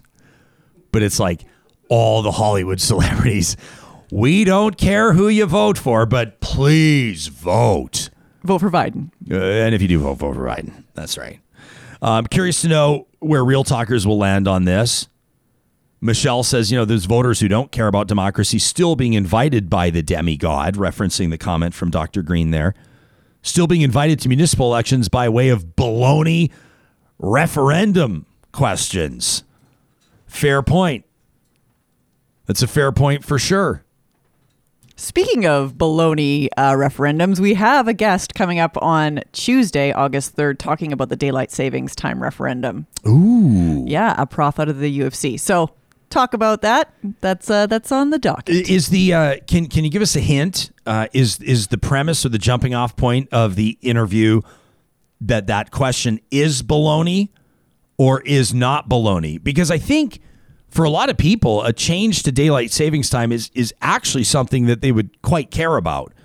And uh, you talk, you know, I've talked to some agricultural producers, for example, that'll say like the milking cows get all thrown out of whack when daylight savings time happens. I don't know if that's a real thing or not. Some people get it are, are really sluggish, or they- they'll say that it affects their. I just like using the word their circadian rhythm. And that is precisely what we'll be talking about and, and how it actually affects people day to day, pros and cons choices um, to help educate the public before the referendum. And I guess that to that point, the idea that, you know, voting uh, is important because it actually informs, you know, what happens in your day to day life. And I truly believe that municipal elections are the most important because that's the stuff that happens in your day to day life, in your community, in your city. It's vital, um, and you can have the most impact, really, and you can actually engage with that person because they are in your community. They live there, Yeah. and they serve there. So, wow, I'm, whew, I like it. I like it. Don't don't dial it back one bit, my friend. I love it. Uh, I, I and I think you could also make the argument that, and and I do agree with you. I mean, I think municipal politicians, uh, you know, city councilors, aldermen, whatever it is in your in your region, uh, you know, they're the ones that They're the ones that when they're filling up their cars with gas or when they're locking up their bikes at the bike racks, when they're yeah, when they're at the grocery store or walking their dog or they're at the soccer field or they're at the local patio or whatever, they're the ones whose constituents are coming up to them all the time. They're the ones that are having to answer questions about garbage pickup and mm. snow plowing and community programs and rec centers getting built and all of, you know, transit expansion and everything else that, like you said, is everyday kind of stuff. And whereas, you know, provincial and, and federal politicians, number one, might not spend a lot of time in their riding. Number two, might not be as accessible to the public all the time. And number three, really, I mean, especially with federal politics, you know, your member of parliament, for example, here in Canada, how much is your member of parliament actually really representing you and your riding in the House of Commons? Mm. The answer would be almost never right? When you take a look at, at how a party might whip votes, for example, uh, whether it would acknowledge that it is or not, um, is your member of parliament on a bill around conversion therapy or on a uh, what like whatever as a matter of fact on a bill about anything how many times is your member of parliament saying, um, what do the people of uh, Lac St. Anne want? Or what do the people of Thunder Bay want? Or what do the people in, in Gander want? Or what does party leader say? What, what does the whip say? Like, what's our party's position on this? And I'd be curious to know how people determine whether or not they feel like they're well represented at a provincial or a federal level versus when you're talking municipal politics you better believe people are keeping an eye on which way their city councilor votes on something, right? Like, like hell, we believe that. Like hell, our community votes that way, and and I think that there is that more that that more direct accountability. I also think that on the flip side, when it comes to municipal politics. I think that the onus is more on the electorate to do more research because it's a little easier to be lazy and vote at other levels. You know, you're either for or against you know the conservatives or for or against the liberals or for or against the NDP right? You either buy into I was going to say the Green Party but what a hot garbage fire that is right now. Can you believe what happened? I, I hate to even put it this way because it makes it sound like we caused it but almost almost literally right after Annamie Paul joined us on the show for what I thought was an incredible interview. We talked to her for what like 45 minutes or something like that about all kinds of stuff about how it was a new opportunity for the Green Party and how she, you know, she's planning on, on growing her base and how she was going to win an election uh, it, right in the heart of Toronto. Uh, and, and then all of a sudden, her membership's under review. The party's looking to push her out. I mean, this unbelievable there. But I digress. I'm going down a rabbit hole We've got an ask in for her to bring her to back. bring her back. Um, they're they said they'll do their best at Yeah. this point. So Uh-huh. Uh-huh. I suspect the answer will be no, but you know what? If and when she's gone, that's maybe when she'll talk. We'll see. Yeah. I don't know. I mean, to get a peek behind the curtain on what's going there would be fascinating. But my point is, it's a little bit easier to play team sports at the higher levels of government, uh, at provincial and federal politics, because you can either, you know, I mean, a lot of people will vote for the color code, right? My dad always voted blue, or my mom always voted orange, so that's the way I vote. Whereas when it comes to voting for a city councilor, it requires i mean unless you're going to be influenced by something like lawn signs. Well i get along with you know mrs jones over there and you know mr strachan over there and they've got their signs up and they both are voting for the same person and you know I, I, that sounds like a good choice to me. The headshot on the lawn sign doesn't i mean they, they look trustworthy. I they don't appear to be particularly offensive. I'm going to vote for them. Uh, you know, yeah, but man, they're they're voting to close down the school in your right. They're voting to, you know, they're voting against certain initiatives like school lunch programs or something that might be good for your kids. It requires a little bit of digging, and I I uh, I guess I just hope maybe that shows like this, that this podcast will, you know, inspire people to to talk to their friends and to ask simple questions. Like, I mean, it can be a little bit sensitive. Who are you voting for? oh yeah. Maybe a question like have you put some thought into it or have you done some digging or have you done any research leading up to this election i hope that people have those conversations because i mean elections really do matter They do. Did your folks share with you who they were voting for? we had massive lawn signs we had we had the corner property with the big big lawn signs there was no There was no doubt. There was no there was no question. Yeah. But my parents are also very private people. Yeah. You know, like I can't remember. Um, there, there wasn't like a ton of talk about politics, but I grew up in such a fascinating, I mean, an interesting, you know, South Calgary in the 1980s and 90s was, it was almost a given. It felt like, My but I never do think stuff like stuff like like salary or earnings or things like that. Those were all those were never discussed. Yeah, that my folks never shared what what they made um, at work, but I never knew what they. I still to this day don't know what they vote. Yeah, Um, they're like, it's none of your beeswax. You know your beeswax? How about you mind it? Yeah, but that's been and and to a certain degree that's true, and I totally respect that. Um, you know, you'll notice like in an interview, if I if I ever, I mean, it's a very sensitive question, but sometimes it's relevant where you're, you're, you'll be talking to somebody and it matters who they voted for. It's a, you know, eh, do you mind me asking? You know, who'd you vote for last election and would you vote for that party again? I mean, that's oftentimes a very telling question and it's a relevant question, but it's also a very sensitive question. And I would never blame somebody for saying, I'm not going to divulge that information, right?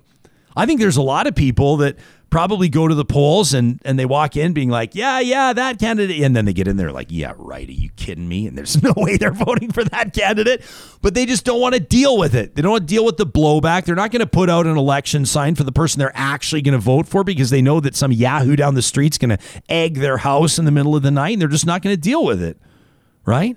Did you hear about the lawn signs that got burnt in Nova Scotia? No. Yeah, it's the only black candidate, and within hours of the lawn signs going up, one was burnt, one is missing, and one hmm. was defaced. Hmm. I don't even know what to say. Stuff like that, I'm just like.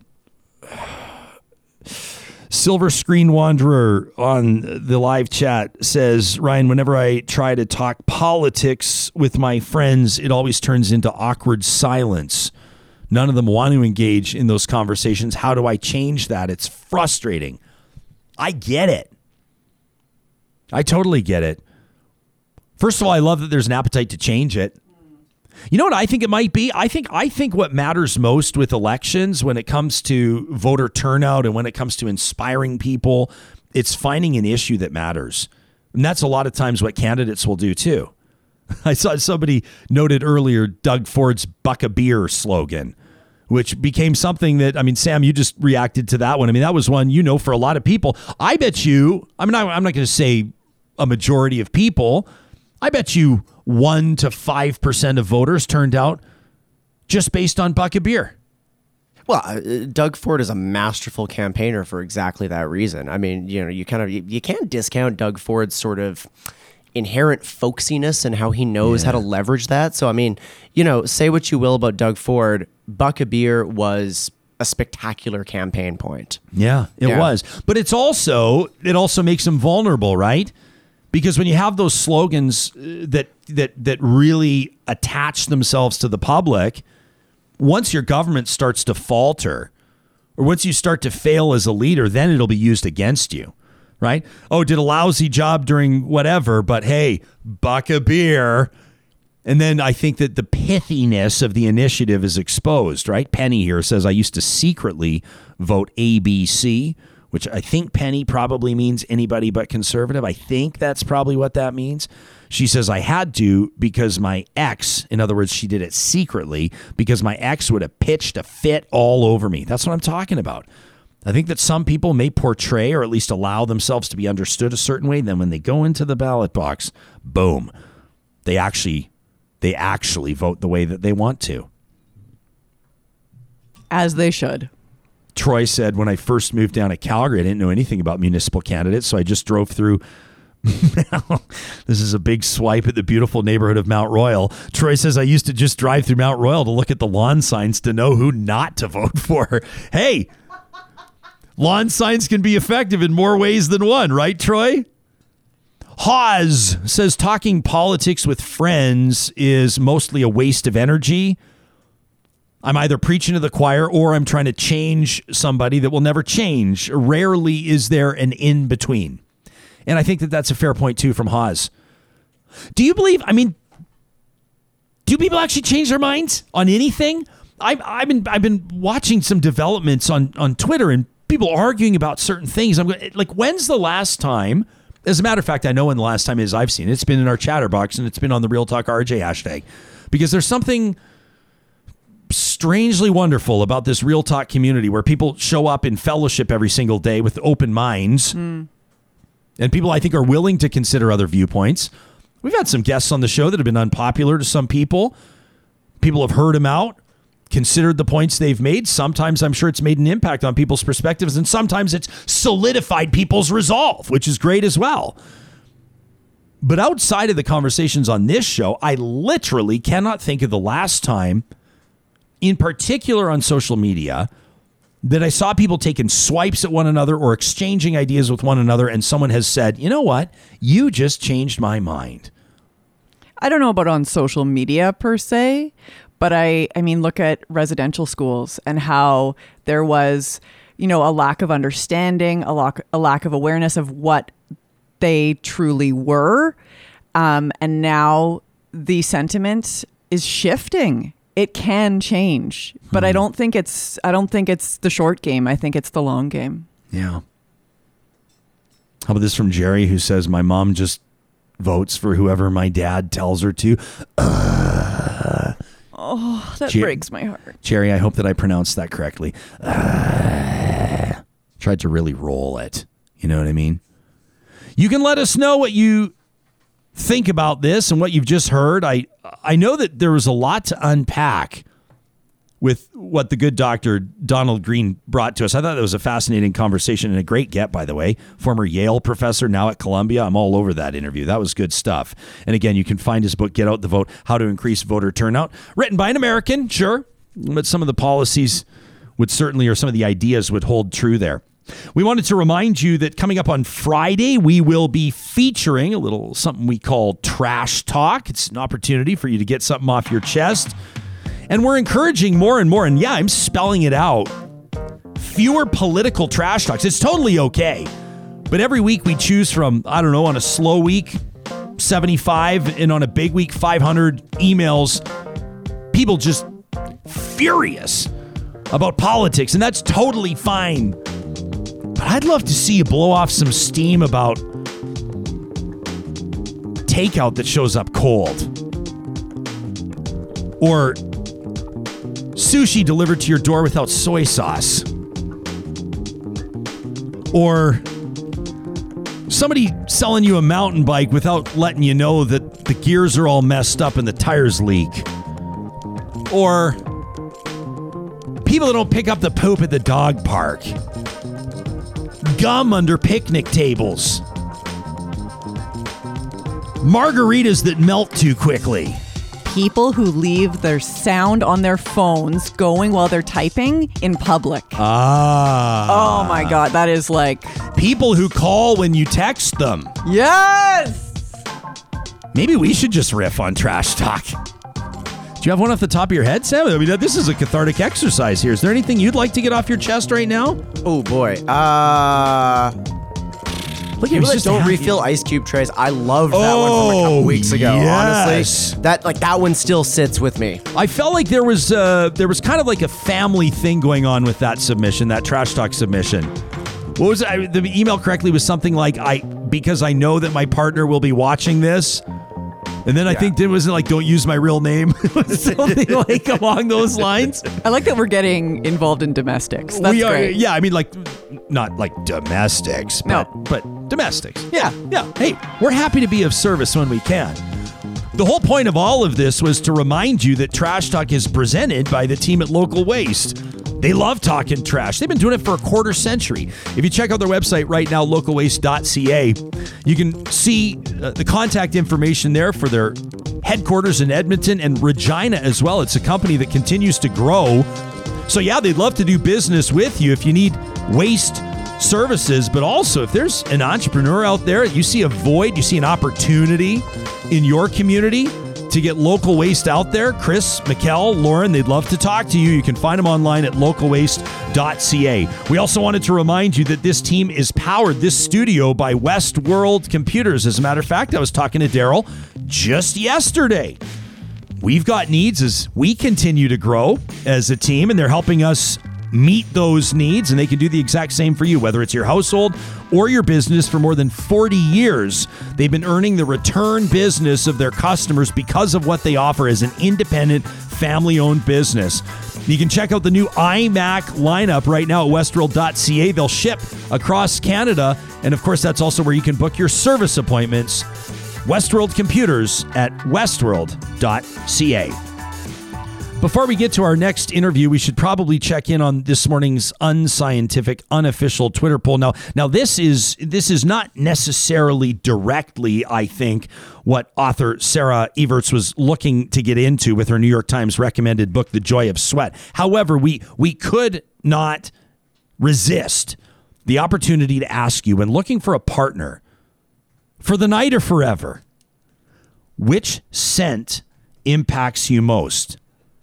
We gave you the opportunity to uh, select natural musk, simple, freshly showered, subtle perfume or cologne, or other. By a long shot, simple, freshly showered is the majority win to this point. With 22 hours left in the poll, we can revisit this tomorrow morning. 55% of you going there. 35% prefer a subtle perfume or cologne. Just under 7% are fans of the natural musk, which is an earned scent, and 3% are voting for other. Jessica says scent is so important. Carly, who can blame Carly for voting for the subtle scent of a 3 a.m. sampler from Denny's lingering on the lips and fingertips? Wonder if she might be. Is, is that maybe the moons over my hammy? Or maybe another famed dish from the longtime provider of late night eats? Now, we do have a vote from Will Con for Sex Panther. Of course, one of the great products available via the movie Anchorman. 60% of the time, it works all the time. Jen says, I love my hubby's sweat smell, so that'll be a vote for Natural Musk. Natural Musk, she says, for her all the way. That is uh, like bang on. I like I when I'm first dating somebody, yeah, I want the the fresh scent. But then once you like get to know somebody and you're like, Yeah. then the musk. So like I guess then I'm in, I guess I'm in the depends. Well, and it probably category. depends on how the musk has been earned, mm-hmm, right? I mean, if the if, if it's the musk of someone that's been on the couch for three days, crushing Doritos, playing World of Warcraft, that might not be the musk you're looking for. However, if it's the musk of someone who's just roto-tilled your garden, who's just planted a few trees in your name that will one day bear the swings for your young child to perch upon, that type of a musk might be irresistible. This is not the musk you're looking for. What a lead in for Sarah Everts, who I'm, is going to have, I don't know what's going to go on here. She's an award winning science journalist. We're leading into this with a non scientific poll to talk to a science journalist based out of Ottawa. She teaches science journalism. How cool is that? At Carleton University, she's got a brand new book, The Joy of Sweat The Strange Science of Perspiration. The New York Times put it on their must read list for the summer of 2021. It's out right now. You can find it anywhere you get good books. Sarah, welcome to the show and thanks for being here this morning. It's my pleasure. I want to know what the other category Yes. is. Uh, that's what I need to know. Like all the people who picked other, what, like what kind of other? Um, Well, Carly kind of steered us in that direction, uh, audience member, w- with her, her idea of the lingering scent of a Denny's breakfast, a 3 a.m. Denny's breakfast. That might be it. I know for some people, you know, the smell of cigarettes is an absolute turnoff, whereas for somebody else, it may be a turn on. I mean, the heavy scent of a cigar coming off the golf course. I don't know. I've just always found that with these unscientific polls, typically if you put other on there, you'll get some pretty great comments. I mean, that's the peek behind the curtain, to be honest with you. How did this? How did this get on your radar? I mean, the, the, you you literally wrote a book on the joy of sweat. Where did this journey begin for you? So, you know, I think like most people, I'm slightly mortified by my own sweat. Um, I worry that I might sweat too much when I'm like doing a workout. I am reaching for the towel during the warm up. And so I, you know, thought, God, you know, I'm also a science journalist. So I know that like evolutionary biologists count um, humanity's ability to sweat as one of our, you know, very unique superpowers in the animal kingdom. So I thought, okay, I need to dig in more and find a little bit of serenity rather than shame in all the sweating that I certainly do. Yeah. Um, yeah. But you know, I mean, it, because it, it, okay, I can relate, and I'll, I'll, I'll just, I'll just put it out there for you, and I'll meet you in the middle on this one, because I'm a sweater. And and and sometimes it's a real problem uh, because when I start, I can't stop. And oftentimes it's when I'm wearing a tuxedo in a hot room with 1,500 people and I'm behind a podium with spotlights blasting on me. And there are huge screens behind me amplifying the image. And I can see the bead of sweat on my forehead. And I'm going, uh oh. Because we all know what happened to Richard Nixon in the TV debates. As soon as he started sweating, it was over for him because it says something, right? The public reads into it. Yeah, but that's like manufactured humiliation, right? That's like a hundred years of deodorant and uh, antiperspirant advertising that says that you know you should be socially isolated if you don't buy our products, or that threatens social isolation.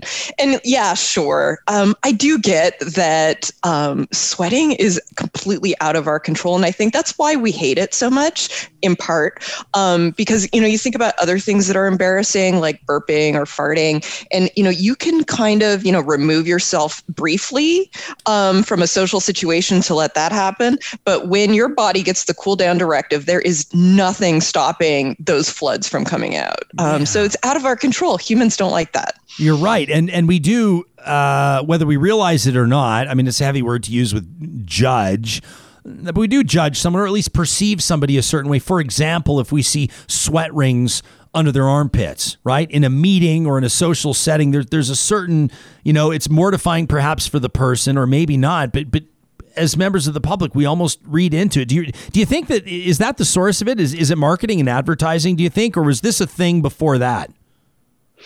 So I do think that uh, people were worried about body odor. Um, there's like hilarious poems in like the ancient Roman era saying, you know, the reason she will not lie beneath your you is because of your armpits they smell like an, a goat. So there's like i think you know there's always been some stigma about bo but for most of human history we've you know managed it with a little soap and water as well as you know a dab of perfume. But 100 years ago um, when the first deodorants and antiperspirants are coming out nobody wants to buy them because they think ah we don't need it. And you know it's unhealthy to curb sweat is like the kind of attitude at the time. But you know a very famous uh, marketing firm called J. Walter Thompson is hired by this like high school girl named Edna Murphy who wants to sell a product called Odor Oh No, and you know she can't sell it, and so when she hires uh, um, J. Walter Thompson, who put a copywriter who had been a former traveling Bible salesman um, on the you know job of trying to convince uh, Americans and Canadians actually to buy you know Odor Oh No because nobody really was buying this stuff. Um, they did this uh, strategy called whisper copy, which you'll see in literally every advertisement uh, today. And um, so they take out this big ad, and it's a beautiful arm of a woman and and she's dancing with a man and it says in the curve of a woman's arm. And it goes on to say you know this should be a beautiful dainty thing but dear lord it's not. Um, and in there is you know odor. People are gossiping about you. And worst of all you're not going to get a man and you know it's 1919 yeah. and you know people are so offended by this that they cancel their subscription to ladies home journal where this appeared. But at the same time sales for odor oh skyrocket and then literally all the other products take on this strategy that effectively say if you're not going to buy uh, deodorant or antiperspirant, you're going to like be unloved and also you're going to lose your job. So when they finally decide to start targeting men, uh, it's the depression by this time it's the 30s and they're like dudes you are you know stinky nobody's going to tell you that you are. And if you sweat in the boardroom, you're going to, you know, lose your job or a career opportunity.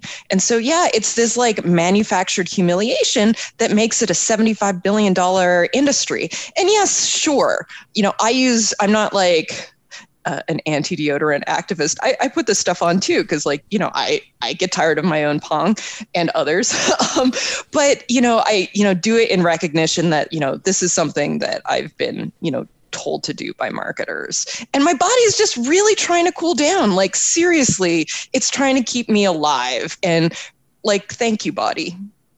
I know that we've just met. And so this is somewhat of a strange uh, way to take this conversation. Uh, by the way, on a side note, Jill's watching this morning and she's just uh, chimed in again on what other uh, might qualify on the poll. And she says new car smell. Um, if they've just bought you a Jag to drive you around in, the new car smell can be very popular under the other sense. But I, uh, to, to my point, um, there's something about the smell of your own uh, odor that like I, I think to when I when I'm out hiking in the backcountry for a week with the fellas, it's an annual tradition. And and we could probably talk about farts too if we wanted to really get lowbrow in this conversation. People feel differently about the smell of their own than the smell of others. But sometimes if I if I smell if I kind of give my pit a little bit of a whiff on day three of a backcountry hike, as appalling as that might be, were I to be in a fancy restaurant or a business meeting, um, in the backcountry, it's it to me, it's nice. It's like an accomplishment, right? It says something. Does our sweat tell us something? Oh yeah, it does actually. So you have your own body odor print. You smell your own delicious way, just like I do. So much so that like a dog can track you, right, as it can track me just based on a T-shirt. Um, and you know, the the funny thing about body odor is that we do communicate with other humans um, using smell. And you know, uh, one of my favorite examples of this was a study done um, by a group out of Israel, and they videotaped people meeting for the first time. So if you think about most human greetings, they involve you know getting close up to somebody, whether it's a cheek kiss, a bow, a hug, or a handshake, where you actually literally get hands on on collection of somebody else's body odor. So anyway, they do this study where they like videotape people meeting for the first time. And after they shake each other's hands, the subjects are like, they're sniffing their hands and nobody believed that they had done this. It was an unconscious reaction. So much so that they, like, some of the subjects accused the scientists of having, like, deep faked the videos, um, but they hadn't. And, you know, we learn all sorts of interesting things. Like, we learn to identify the people that we love, like, parents can identify newborns just hours after birth, siblings can identify each other's BO print after they haven't seen them for years. And humans can do all sorts of interesting um, information collection. So we can sniff out when others are anxious because when we're nervous, we produce a particularly strong pong. Um, there's all sorts of ways in which we are assessing each other this way, um, you know, for better or for worse. And by the way, that handshake study has ruined handshakes for me, but it's made like people watching at parties and conferences way more interesting. Yeah, well, I, I, I the, the art of the handshake, uh, or the, let me say the tradition of the handshake, um, between what you've just told us and and then the pandemic too. Um, I, I, had an awkward interaction with someone the other day, and I, had actually sort of made, made, a conscious decision. I actually thought about. I mean, I'm talking in a, in a half a second, but I actually thought, and I was like, because we've been doing the elbow pound for a while, and then I kind of got sick of that. It just seemed like theatrical and ridiculous. And then we started going with the fist pound, right? And then I was like, for some reason, I saw a friend I hadn't seen in a while. And in the extension of the arm, I, so I start like this, and then in the extension, I was like, no, I'm going for the shake. But it was like going to be one of my first shakes in a year and a half, literally. And and and so I'm approaching him. I, I start with the fist, and I evolve into the shake, and he kind of like is with the fist, and I put the hand over the, fi- and it was awkward, and we and we had this laugh and we ended up clasping hands. Uh, he told me it was the first time he'd shaken hands in a year and a half. For me, it was at least one of the few. And we had this conversation about whether or not handshakes will ever come back. Do you think they will? Or do, do you think we've kind of moved on? I mean, there's going to be some residual impact from this pandemic. Do you think handshakes might be one of the things to fall? I wonder. I mean, it is kind of a gross thing. Like people Yeah. don't wash their hands No. after they use the bathroom. We know this. And like, you know, it's kind of gross. And I've enjoyed not having a cold. You know, like I was lucky enough lucky enough to not get COVID, but I also haven't had like a normal code cold. And you know, I think touching people's hands is probably, yeah, maybe it'll go out of style. But you know, it's funny because you were reminding me of like I don't know if you've ever done the cheek kiss thing, uh, but if you don't know which side to start on or how many there's going to be, you can have some extremely awkward moments. So I think it's kind of funny that you know that awkwardness has now reached the handshake level where you're like, is it a fist bump? Is it a handshake? I mean, whoa, what are we doing? I've got a I've got a buddy that does the cheek kiss, uh, but only with women, and I, I I can tell he creeps them out. As not not I can tell he creeps them out. People have told me, mutual friends of ours, that it creeps him out. And I've always thought, I mean, this is a real cultural thing in some cultures. I'm not cracking on that, but this guy, I think it's just. It's just his way of getting up close with people. It's kind of a weird one. I yeah, I'd be curious You to should know. ask him if he's sniffing them at the same time. That Yeah. might uh, Maybe I'll- maybe I'll to, like, ask- curb that behavior. he, he doesn't lack confidence. So I may ask him next time as he's mid cheek smooch what he's endeavoring to accomplish. Are you you a hair sniffer or what, pal? Um, I was I was really interested to hear you say that humans excrete uh, you know evidence of or an indicator of anxiety. Uh, do you think? I mean, are, are the rest of us? I mean, all of us, are we picking up on that subconsciously? Because I I- can say certainly for myself, I've never, I can't think of a time that I've ever been aware of that. Yeah, so it, this is actually research that stemmed out of some uh, observations from law enforcement. So, uh, detectives had long noticed uh, that people that came into uh, an interrogation, they would, you know, smell like themselves, right, like their own bo.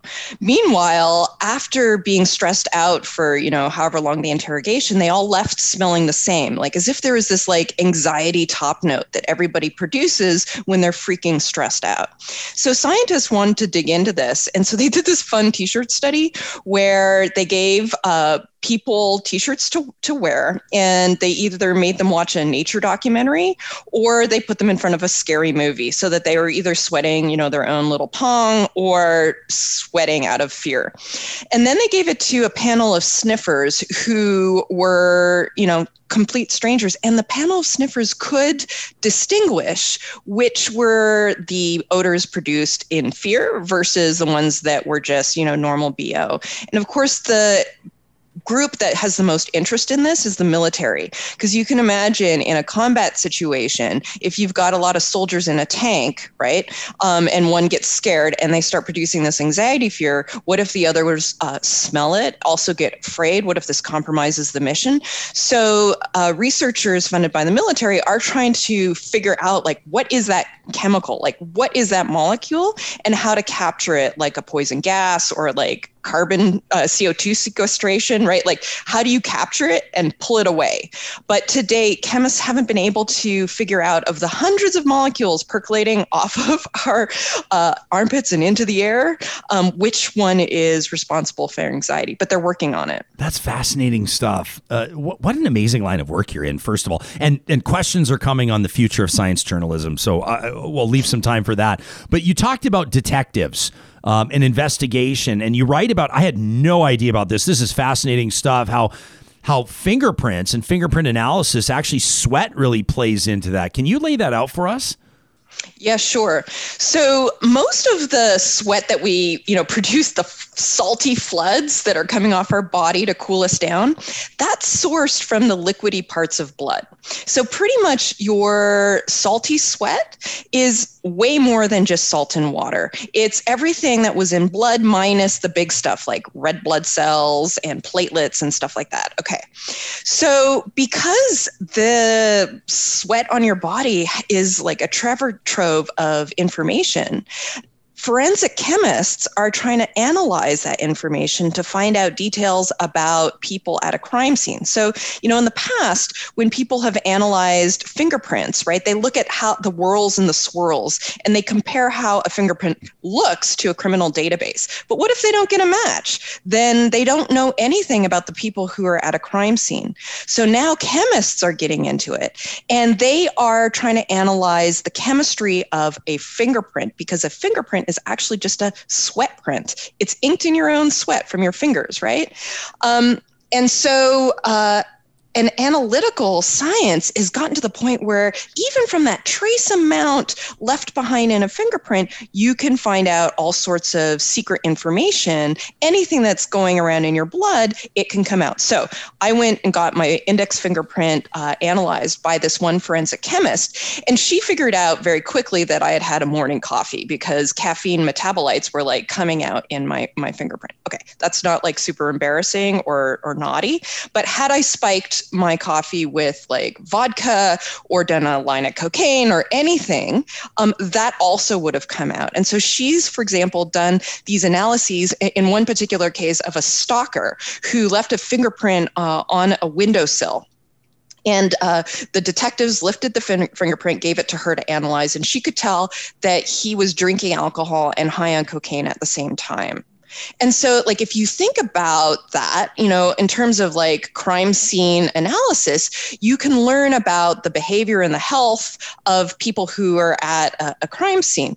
On the surveillance side of things, it's a bit freaky, right? Because once this technology advances, you know, and gets into the public sector, you can imagine employers thinking, oh, I, I need to check uh, to make sure you haven't come to work intoxicated. And we have like fingerprints all over our desks, right? Mm. Or you can imagine, you know, over in the States, uh, health insurers saying, no, you've got a pre existing condition because you can diagnose uh, some cancers from um, proteins that also come out in sweat.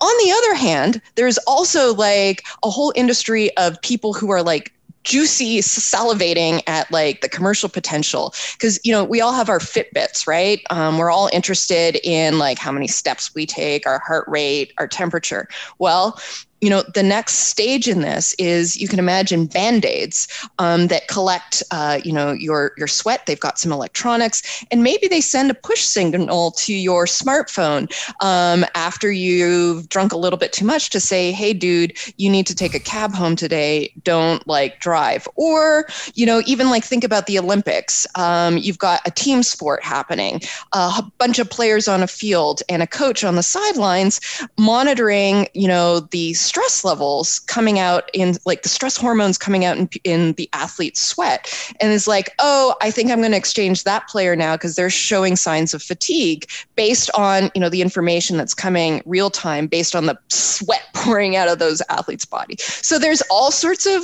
really interesting and dystopian applications. Um, and I really like kind of hope privacy advocates get on this before it, you know, hits the mainstream because all of this is still kind of in development, but we're not like far away from deployment. I can't when I hear someone like you that's done this research outline the the real world, tangible, practical, doable applications of some of this tech. I'm I'm almost equal parts excited and terrified you know and and part of there's there's this luddite side of me i'm going to be honest with you that that wants to just i i, I kind of feel like we're good I mean, I don't really mean I don't really mean this, but but you know, we have backup cameras on our cars, and some of them can kind of sort of drive themselves. And all of my music, all the music I could ever want to listen to in the world, is is right here. And I I I can pay for things by tapping my phone, and I kind of feel like we're good now. And maybe we should just stop. I don't really mean it, but do you know what I mean? Yeah, I do. I kind of feel nervous about it too, like really nervous because, you know, for somebody like me who sweats a lot, I'm not just leaving fingerprints. I'm like dripping on my yoga mat. Yeah. You know, what are we going to be learning? And also, like, if these private companies have all your information in a database, you know, what if they sell that information? Right? Like how often you drink alcohol, because that's coming out in your sweat. Or what if they're, you know, hacked or there's a data breach in some way, right? Like it just feels like we are giving so much information out already in you know our amazon likes and you know what we but like this is like a whole nother level of biological information. It's like giving you know samples of your like innermost secrets um, every you know 10 seconds to some database in the cloud as your like sweat is pouring out. And it's like ooh interesting alcohol. Ooh interesting you know Yeah. this or that. Yeah, So, well, yeah, and- and- I, I'm worried about it. even in the examples you, you you pose, I mean, you say like employers might be able to find out, you know, if somebody's impaired at work, and I, and, and actually, I think probably the average person might say, well, that's fine. Uh, you shouldn't be high on blow at work anyway, and so I wouldn't lack, you know, I wouldn't maybe lack sympathy, though. Though I would say the ethics around the collection of that information um, would probably be relevant and worth discussion. On the flip side, though, your very next example, and we talked about actually like mapping out genomes, and we talked about a lot of really interesting work uh, being done about a month ago on the show and the ethical implications of that, including uh, insurance companies being able to collect data on people and, and essentially deny them coverage. I think that's a very real scenario that people should be especially concerned about. And just because it's not loud and brash and obvious and in front of our faces doesn't mean it wouldn't happen. Um, I think that's a huge area for concern. And, and I do agree with you. I think that that privacy commissioners and privacy advocates, I don't think that that we know enough about it. I mean, as a matter of fact, I mean, what is the average person? I've, I've just noticed I just updated my phone and I can't even remember the details of it, but all of a sudden, when I opened Instagram and Twitter and Facebook, and for the first time, it said, you know, this new update requires us to ask whether or not we can track your web activity and apply it to the advertising. And I said, no on all of them. No way. Why would I want that? Right? Yet the very next day, this is a real example. I'm telling you, it happened to me a few days ago. An audience member reached out and said, "Hey, we know we have an air purif- you have an air purification unit in your studio, and we're looking for one for our home. And what specific air purification unit are you using?" And I DM'd them back with the information, and then I checked my Instagram a couple hours later, and up comes that air purification unit as an advertisement on my Instagram, and I like I'm not saying that they're getting into my banking or they know my social insurance number, although I wouldn't rule that out. But I mean, that stuff just freaks me out. Yeah, I don't blame you. I mean, all of our Google searches, if you have a Gmail account, all of this is being connected to each other, and you know, along with all the algorithms of the things we like on social media, the things we click on or don't like. Yeah, it's a bit alarming, and particularly, you know, with the DNA collection, um, it's actually harder to collect DNA, right? You actually have to find a hair or you know a sample of you know your old coffee cup to get like some spit, right? Our sweat is being left in so many other places. So, you know, I do feel like um, the DNA thing is uh, a lot more advanced. Like the technology uh, to analyze DNA uh, is, you know, in many more hands than others. But once sweat analysis becomes mainstream, it's so much easier to collect a sample of somebody's sweat just from a fingerprint than to like make sure you track down a hair or you know, uh, you know, a coffee cup. Yeah. If you're just tuning in, if you're streaming our audio live on the Mixlr audio app right now, we're talking to Sarah Everts, who's a, a science journalist uh, based out of Ottawa, a professor at Carleton University. She's the author of The Joy of Sweat. Sarah, you argue that sweat is humanity's evolutionary superpower. How come? Okay, so it could be, first of all, so much worse. Um, but, you know, when you when you find out how other animals uh, cool down, you're going to be so grateful for the floods that you have.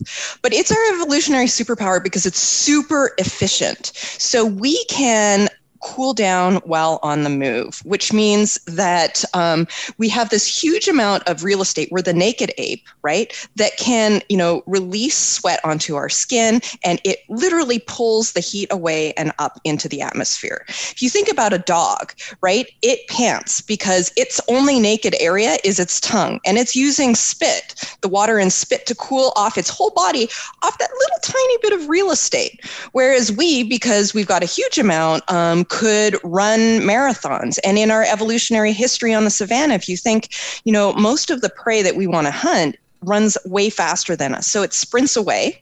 But because it's much more furrier and doesn't have as efficient uh, a cooling down technique, it needs to slow down and stop. Meanwhile, we can run perhaps slower but catch up, forcing that animal to run again and then again until they die of heat stroke. Meanwhile, we can just keep running and exercising, cooling down at the same time. And in particular, um, this evaporative cooling, like evaporating water off a surface to cool it down, is super efficient. So Seals will pee on themselves because they don't have sweat glands, but they need to cool down. So they'll dispatch the other kind of bodily fluid that they have available. Vultures will poop on their own legs. Honeybees will puke on themselves. All sorts of animals pant, right? Relying on saliva. So all of these animals are evaporating bodily fluids off themselves. Meanwhile, we don't have to dispatch gross bodily fluids. We have ones specifically devoted just to cooling us off. And so, yeah, it is salty, it is sweaty, we produce floods of it, but oh my God, it could be worse. Like, imagine being uh, like, you know, in a really packed room, everybody really hot, and instead of sweating, they were dispatching other bodily fluids. Like, let's just thank evolution for, you know, that gift. Jerry, what are you doing? I'm I'm so hot, man. I just can't help myself.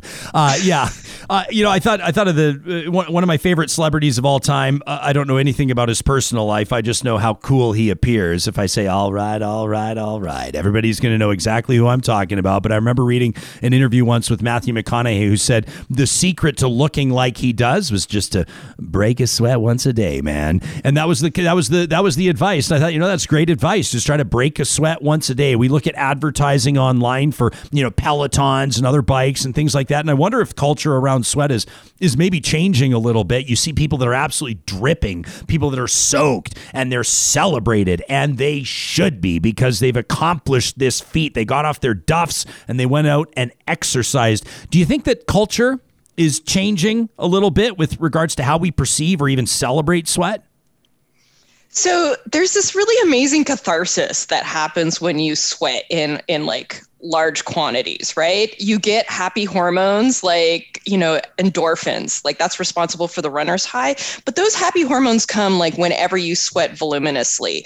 And so, you know, even though we stigmatize sweat and spend $75 billion a year buying anti sweat products, that's the size of the deodorant and antiperspirant industry, there's this equally large industry that, you know, is selling us, you know, gym memberships and all sorts of online things to break a sweat, right?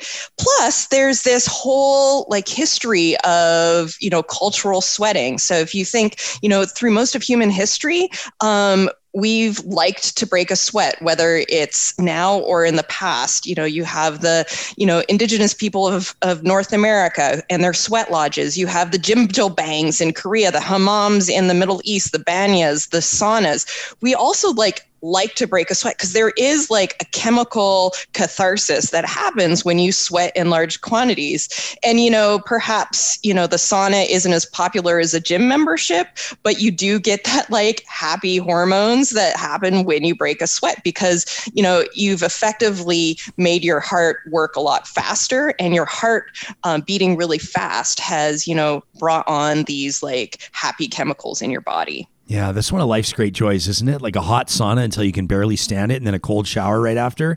To me, is just absolutely fantastic. Did you, uh, through the course of your research and putting this book together, was it, did you have kind of a was there a moment where you went whoa with regards to the results Yes. of something you discovered? Uh, oh yeah, so many woes. Uh, I mean, it was you know perhaps when I went to a sweat dating event in Moscow where people like smell each other's armpits and, and like to find love. Oh, go But on, go on. it- oh, you want to hear about that? Yeah, Oh, I'm yeah. happy to tell you. Oh my God. So, um, the idea is pretty simple. You know, if you are going to find a date, whether it's like a one night stand or, you know, your life partner, there is going to be a make or break moment. Um, and that make or break moment is going to be when you smell the BO of that person. And so instead of like basing uh, the triage of who you're going to date on, you know, optics or hobbies or, you know, who knows what else, why not pick BO? Because, you know, if it doesn't work, it's going to be a, a no no. And so, what actually happens in practice is you go to these events and uh, the first thing you're doing, it, it- you're given like a wet wipe and you're like supposed to take off all the, you know, products that you've put on. Then you go through this like high intensity exercise and work up a sweat, at which point you're given a cotton pad to dab your parts. Um, and then that is put into a jar and the jar is numbered. Only you know the number and the organizers know the number. And uh, then you like sniff through the jars. They're put on a table and you have to pick your top five.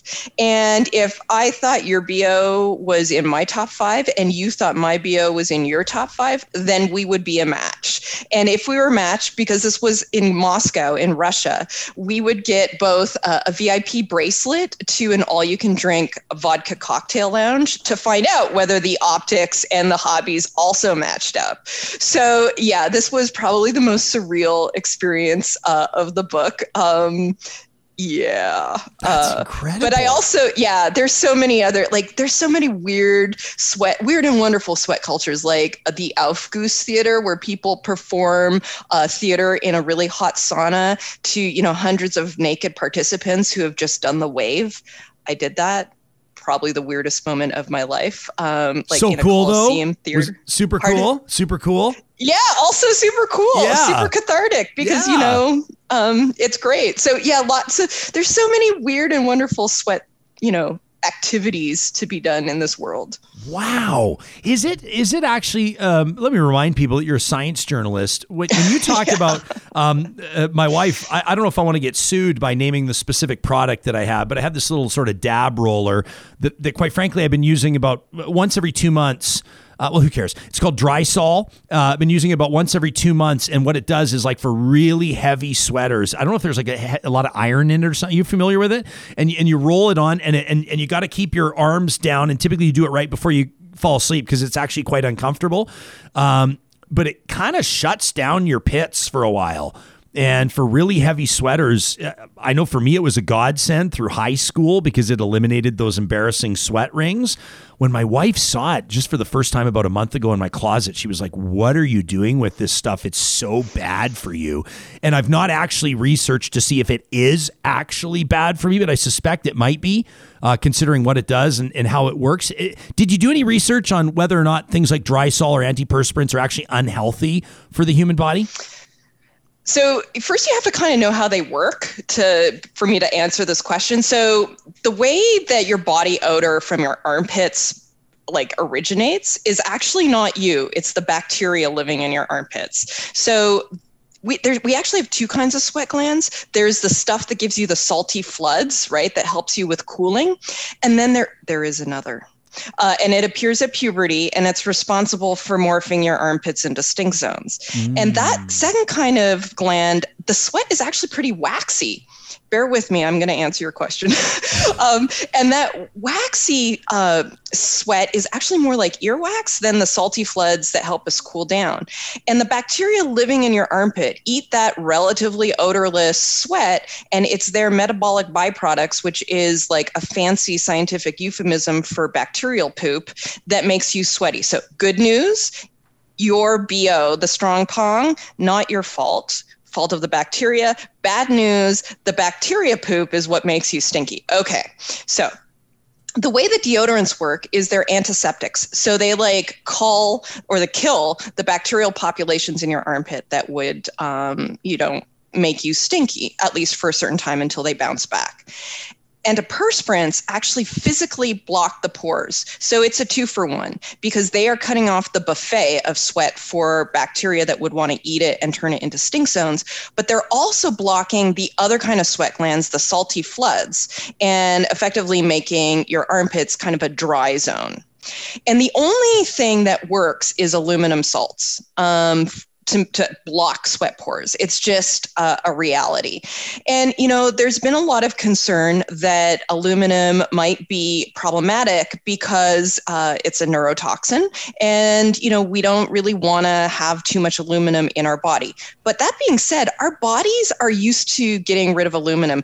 It's the most common metal in the Earth's mantle. And our kidneys are extremely good at getting rid of it. And anytime you eat potatoes, you know, spinach, like the, it's in everything. Aluminum's in everything. And so, uh, a recent uh, EU uh, study um, effectively the European Union has this like scientific committee. They forced uh, deodorant companies to do a big longitudinal long-term ish study on whether aluminum is problematic and yeah that just came in in 2020 um, after years and it looks like it's not you know a problem to you know wear antiperspirant now you could argue Um, well, isn't sweat for cooling us down? So if you put like antiperspirant here, you're like drying out those areas. I would say, you know, of all the things to worry about, you know, you got a lot of other real estate that you can use for cooling. Yeah. Um, and so I wouldn't super worry about, you know, cutting off your ability to cool down from your armpit. And in fact, you know, when you write a book about sweat, people tell you all sorts of interesting things. And like, I know this one woman whose husband sweats really heavily behind uh, his knee. Um, Yeah. but just one knee. And so he puts antiperspirant, you know, behind his knee because his pants would literally get wet. Um, and, you know, he was embarrassed about that. And she was, you know, worried, you know, is it bad? And, you know, there's a lot of other real estate uh, between, you know, your armpits and and behind your knee to cool off. Now, if you're putting antiperspirant on your whole body, that's a bad idea because, you know, you're preventing your body from cooling down. But, you know, if you put it in uh, a little part here and there, it's probably not going to hurt you. Fascinating stuff. Um, this has been one of my favorite interviews since we launched this show. Um, th- this is really amazing, and it's something that it applies to everybody, right? I mean, you know, everybody can relate to something you've been putting in front of us. I want to remind everybody uh, that Sarah Everts' new book is "The Joy of Sweat." The Strange Science of Perspiration. It caught the attention of the New York Times. You may have heard of that newspaper, uh, who placed it right on its 2021 must read list uh, for this summer. Uh, let me ask you this as a hard swerve. In, in closing, uh, you teach science journalism, and there's been two really interesting um, developments, I think, or conversations that have occurred over the past couple of years uh, impacting journalism. Number one is uh, sensitivity and uh, greater understanding uh, and, and respect in storytelling around uh, indigenous stories and reconciliation. And the other is reporting around the pandemic and COVID 19. And I think that journalists uh, across the country, and for that matter, around the world, have, uh, for all intents and purposes, in many circumstances, done an amazing job trying to get up to speed on uh, issues and, and, and science that's that, that has been new to a lot of people, that has been developing, uh, whether we're talking about transmission or masks or whatever the case may be. Um, what observations have you made about the present and the future of science journalism in particular, and specifically coming out of, uh, and I'm going to say we're not out of the woods yet, but as we slowly emerge out of this pandemic. Yeah. So do we have uh, another three hours maybe? I mean, Uh, technically, okay. sure, but can- no. So one of the things that's been really interesting to me is that, you know, this pandemic was one of the first times we saw science happening in real time. So most of the time in the past that you hear about a new scientific discovery, what's happened is the researchers have done their work. They've published it in a, a paper that has been peer reviewed. So there's been a whole bunch of like different scientists fighting about the results and like discussing it. And then once it's peer reviewed, it, you know, gets dispatched into the world, at which point a journalist will pick it up and report upon it. So there's been a lot of due diligence that has happened before uh, publication and before the media has picked it up. Of course, during a pandemic, um, science is happening in real time, and the media is trying to, you know, report on what's going on as it's happening.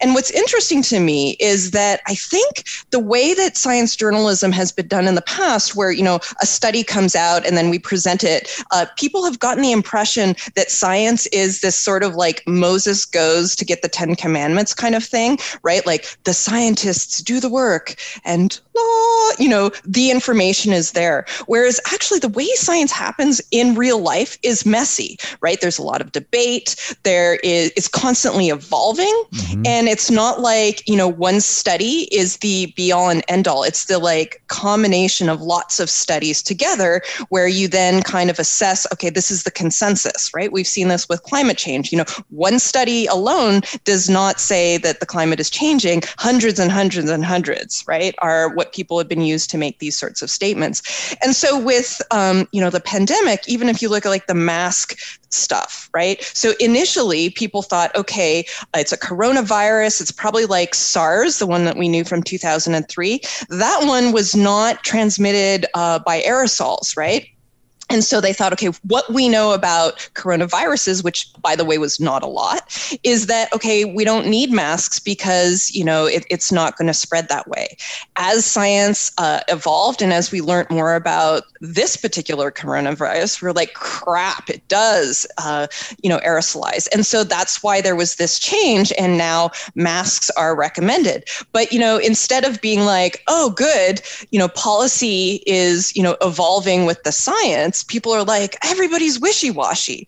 Whereas, like, my take on it is if they didn't change the rules based on new information, they would be like, like what? You know, that's like, you know, not evolving with the times. So, yeah, I think what's really happened is people have seen just how kind of um, discussion and consensus driven science is, and that it's not like a Moses on the Ten Commandments kind of thing where, you know, one study delivers the message. Um, and so, yeah, that's that's probably one of my take home messages. And we can talk for the next five hours about the others. I just wish, I, I wish I would love to sit in audit one of your classes. I, I would just absolutely love that. In the meantime, I want to remind people uh, they can buy The Joy of Sweat, The Strange Science of Perspiration anywhere you find good books. The author, uh, our guest today, Sarah Everts, uh, who teaches, uh, by the way, she's an award winning science journalist, I should mention, based out of Ottawa, teaches science journalism at Carleton University. We took you way into overtime, but I've enjoyed every single minute of it. Thank you so much for this. This has been really fun. That has and uh, been. yeah, have a lovely day. Thanks, Sarah. Um, great booking, Hoyles. That was fantastic. Yay. I feel like that, like she said, she's like, you got five hours. We could keep going on that. I mean, that was amazing stuff. Yeah, I mean that's what you always say, right? So I was like, "Oh, she is our people." Yeah, she is our people. Wayne wrote in, by the way, in the middle of the interview. Uh, he said, Am I the only one that likes my women musky? He says, There's nothing like a woman fresh out of a week in the bush. Wayne, as we check in live on our unscientific, unofficial Twitter poll when looking for a partner for the night or forever, which scent impacts you most? Simple and freshly showered. This is this isn't even an exciting poll. This is one of the polls that it's just like when we had ten votes, it's the same as when we're going to have a thousand. Fifty-five percent approximately. Fifty-four percent say simple, freshly showered. Thirty-five percent enjoy a subtle perfume or cologne. Uh, just under eight percent prefer the natural musk, and then three percent holding strong at other, which is which is you know that's where we're getting our most interesting and oftentimes hilarious comments I just like that I'm right. I mean, the about the natural about the natural, freshly or the showered. simple, freshly Yeah. showered. I just I, I like that I have my my bias is confirmed. You know what? You know what I'm realizing I should have put on there that I didn't, which is probably the one that registers most with me, uh, is like a good laundry detergent. When somebody smells like, why are you shaking your head? Are you one of the? Are you one of the people that buy these mysterious product, the the, the laundry soap that announces that it has no scent? I just I hate like it gives me like I've said before. Oh, it you have a me- sensitivity. It gives me a headache, so I'm Right, just like right. Fair enough, fair enough. And when there's those ads, they're like boost it, so it feels like a even after it's been used, it's still fresh, and I'm like, no. Yeah. I like the ones that are like, it smells like it's just been brought in off the clothes line. Well, That well, is a I mean, great smell. That is a great smell, right? So uh, maybe I should have included that on the poll. Uh, well, good thing it's unscientific and unofficial, or else I'd really have egg on my face. If all this talk about sweating, watch this, has you looking to cool down, might we recommend the Dairy Queens of Northwest Edmonton and Sherwood Park? They wanted us to remind you that they are proudly serving, once again, the fan favorite Kit Kat Blizzard. The Kit Kat Blizzard is made with real Kit Kat candy bar pieces and a chocolatey topping blended with DQ's signature soft serve. You can get your hands on a Kit Kat Blizzard by visiting the Dairy Queens at Baseline Road, Y Gardens, Westmount, Newcastle, Namao, and Palisades. Make sure you tell them that Real Talk sent you. Want to let you know as well for the month of August, they've got a big fundraiser coming up. These guys care about community big time. As a matter of fact, how I first heard about these Dairy Queens, we were working on a fundraiser together way back in the day, and they're the entrepreneurs that really care. We're proud to partner with them, and we encourage you to show them your business whenever possible. Speaking of business, it's no secret that running a small business is no joke. It's not easy. Life as a business owner is certainly hectic, to say the least. Let Alberta Blue Cross help you find a little bit of peace of mind with a group benefit plan. They offer flexible health, dental, life, and disability coverage for your employees. And even better, you can let your employees enroll and manage their own coverage at any time on any device. It makes life easier for them. It makes life easier for you, quite frankly. Alberta Blue Cross. Explore your options today at ab.bluecross.ca. And of course, we talk to you about our friends at Kuby Energy every single day. They present positive reflections. As you know, on the first day of our broadcast week, typically a Monday, on a long weekend, it'll be on a Tuesday. You can send in your positive reflections, random acts of kindness, or otherwise to talk at ryanjespersen.com. Of course, this week, Kuby Energy, we're down to the final stretch when it comes to the Real Talk Net Zero Solar Contest presented by Kuby. We've introduced you during yesterday's positive reflections to our three finalists, and now, Real Talkers, we need you to decide who's going to win that absolutely free solar installation. Here's how you do it. You go to ryanjespersen.com, and then right at the top of the page, you'll see our question of the week, presented by our official research and strategy partners at Y Station. We're asking you how you feel about solar, what motivates you to go green, so to speak, or what hurdles might be standing in the way. And then when you get to the final three pages, technically four, of our question of the week, we'll introduce you to our three finalists, and then we ask you to vote. Next Monday, we will introduce you, or rather, it's not next Monday, is it? It's next Tuesday because we'll observe the long weekend as a team. Next Tuesday, during Positive Reflections, we will announce who Real Talkers selected as the winner of the Real Talk Net Zero Solar Contest presented by Kuby Energy. Thank you in advance for your votes. We're hoping to see hundreds of them as we award free clean energy to somebody for the next 30 years. Thanks to the team at Y Station, we do have the results of our question of the week from last week, and this was a really fun one. We asked you about pets. We asked you about dogs and cats and gerbils and budgies and pythons and tarantulas and newts and everything else. And it was pretty neat to see what you told us. Now, here are some of the high level pieces. I mean, these are the results of the surveys filled out by so many of you. Let's take a look. These presented by the team at Y Station. If real talkers could be a pet, if you could be a pet, 52% of you told us you'd be a dog. 37% of you told us you'd be a cat. And 4% of you told us that you'd be some other super cool thing, like uh, one of you suggested a sea otter, which I thought might be actually kind of a cool animal to be. Here's something else that you told us 35% of real talkers, one in three, believe that their pet, your pet, has what it takes to be a social media star. And of course, we told you by way of an interview you can find in our YouTube or podcast archives how you can turn your pet into a social media star. One in three of you believe that that is the case. 93% of you believe that your pet is the best pet in the entire world, prompting the team at Y Station to wonder what's happening with the other 7%. Y'all need a hug. I thought that that was kind of interesting. You know what I thought is like most people will say that their pet is the best pet in the entire world. And I wondered if that might be the 7% may have been people we caught him on a bad day, right? Maybe Spot ate the arm off the leather couch, or maybe Dolly relieved herself on the area rug. It may have been just an in the moment type diversion on that vote. You know, you never know what might have been going on there, but 93% of you believe that. Let's get a look back to some of the other results presented by the team at Y Station. 89% of real talkers, almost 9 in 10, believe that your pet has some kind of special communicative bond with them, their human companion. Do you feel that with Ranger? Oh, absolutely. Ab- like I don't have to explain. How does it, it manifest it? Can you explain it? Is it is it explainable? Um, no. It just happens. That's kind of the point. Is he can't necessarily put it into words. Sam, do you share that with Sophie? Yeah, I you know I think it's it's most obvious when um, when I watch her communicate with strangers versus communicate with Kelly and I.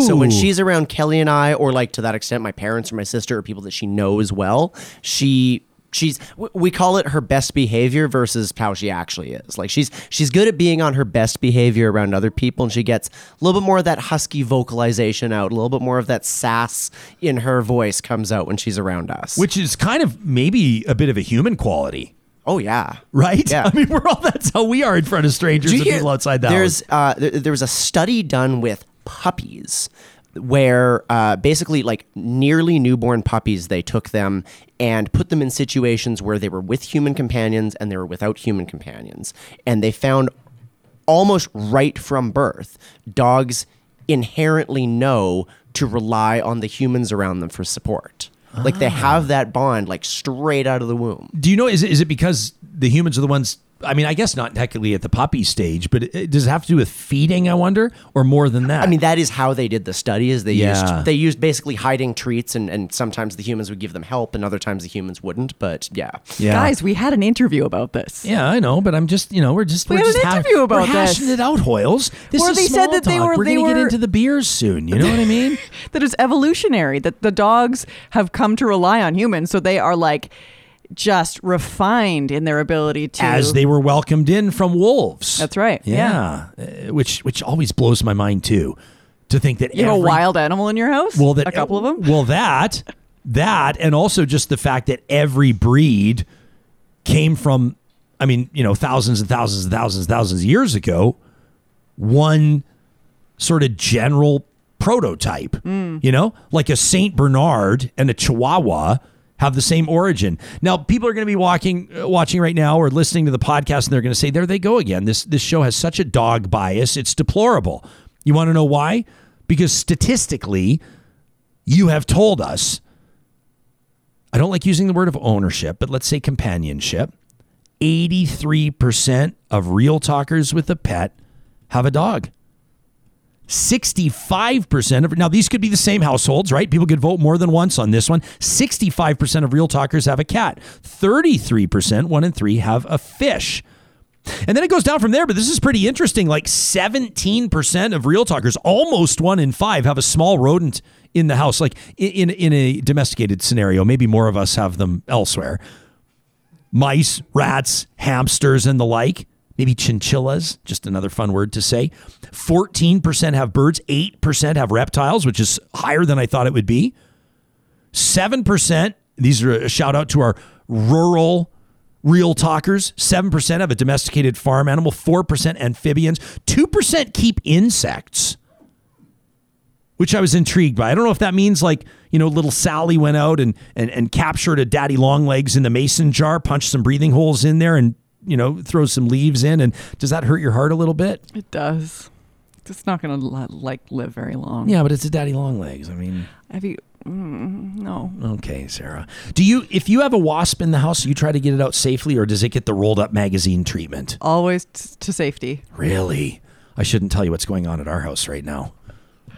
We've got exterminators. la la Yeah, la yeah. la la la Would would it really bother you to know that we, we have we have a serious wasp infestation and it's currently as we speak being sprayed down with that bot? Would you let a wasp infestation fester under your deck? no Yeah. Sometimes you got uh, yeah. Sometimes you have to exercise what I learned as a young man to be dominion over the. Actually, Sam, do you mind? You know what exactly what I'm asking for here. Sometimes dominion over the animals. Sometimes you got to flex. Two percent of real talk. I don't even know if this is. Is this true? 2% of real talkers keep a large rodent, a ferret, a marmot, or a capybara? No. 2%? capybaras are so flippin' cute They are, but I, domesticated in North America? that i don't know Yeah. Tigers there are more tigers in north america than they are like in the wild so I thought you didn't watch Tiger King. Oh. It's just oh. in the zeitgeist. It's just in the zeitgeist. Girl Guide's honor. Okay. I did not watch Tiger King. We asked about your companion animals and other interesting pets because I think four, no, 5% of you said that you have something super cool that was not on that list. One of you said, I had a saltwater tank for a long time with live coral in it. And we were thinking of getting an octopus, but the lifespan in captivity is sad, so we decided against it. Right? Oh, there you go. Another says I had a squirrel monkey back in the 70s. It was acceptable back then. Fair comment. Ross had one on Friends. Yes. Although that was in the 90s, which Yeah. is like an eternity ago. Yeah. Isn't it? Like 1990 was 30 years ago. Does that ever just says uh, the squirrel monkey was a great pet but very messy. We had him for about 10 years. Others talk about oils. I think the mic probably picked that up. Well, I don't know. I'm sure that it, I, I'm sure that it went to the farm. It went out to the farm and lived out its days in a pasture with all the other squirrel monkeys. A horse, uh, a show jumper, a competition show jumper. A real talker kept a queen ant for a while. As a kid, I always wanted an ant farm. Uh, That would be one of the coolest things to keep until it falls and breaks and smashes, and then you have a real problem. A real talker kept a rooster. Said he was born with a, a wry neck and a splayed leg, so he couldn't stand or move his head properly, and he had an eye infection. The daughter took him to the vet a few times, hand fed him, medicated his eye, had him in the house for months, bandaged his legs to help him stand. He's now very handsome, if not a bit socially awkward and bumbly. that sounds to me to be the type of rooster I'd like to meet. Real talkers have kept stingrays, hermit crabs. This is fascinating stuff. Fascinating insight into this. When it comes to dressing your pet up,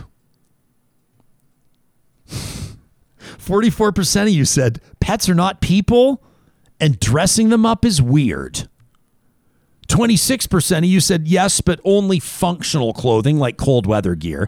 But I think that's a totally different scenario. We have a, a short haired dog, a boxer. Uh, we would not be able to walk him in the winter without a coat. I mean, that would just be, quite frankly, inhumane. Uh, and then the, there's the boots too. There's nothing like it, watching a dog wearing boots for the first time. Amazing.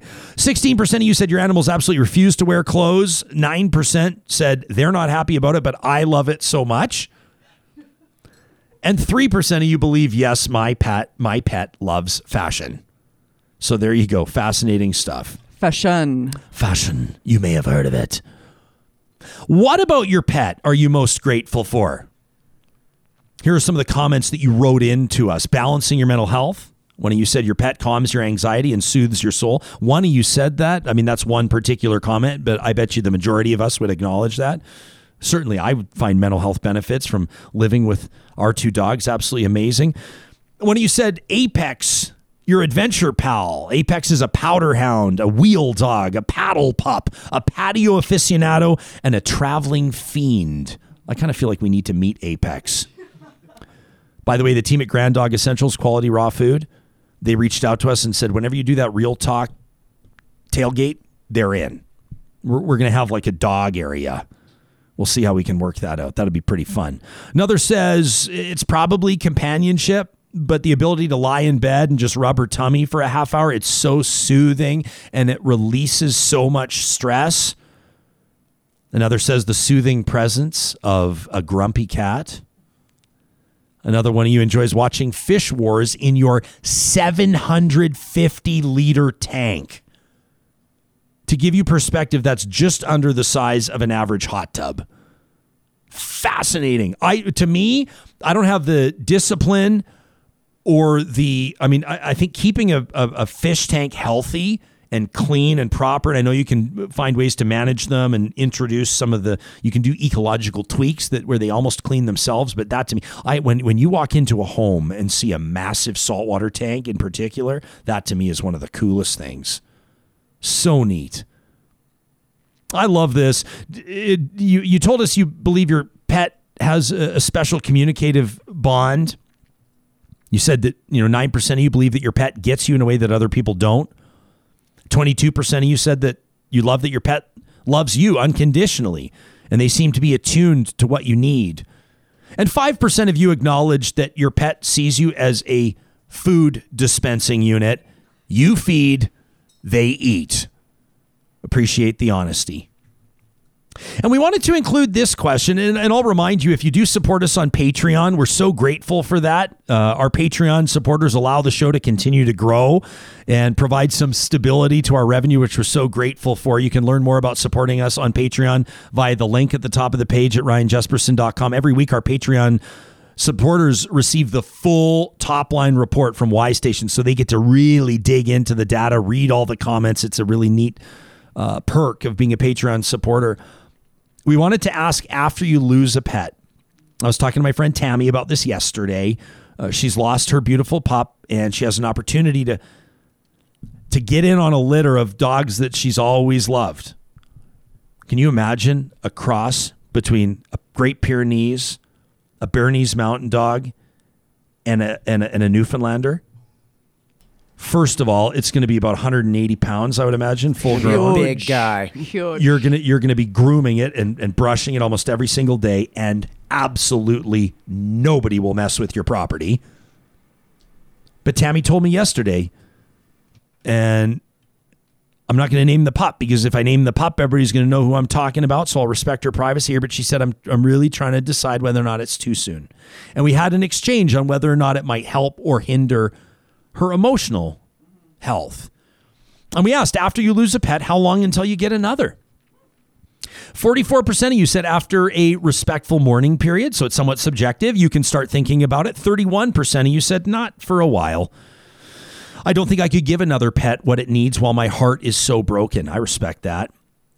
9% of you said my pet wanted me to be happy. They'd want me to get another pet as soon as possible. And 6%, and here's an interesting one 6% said never again.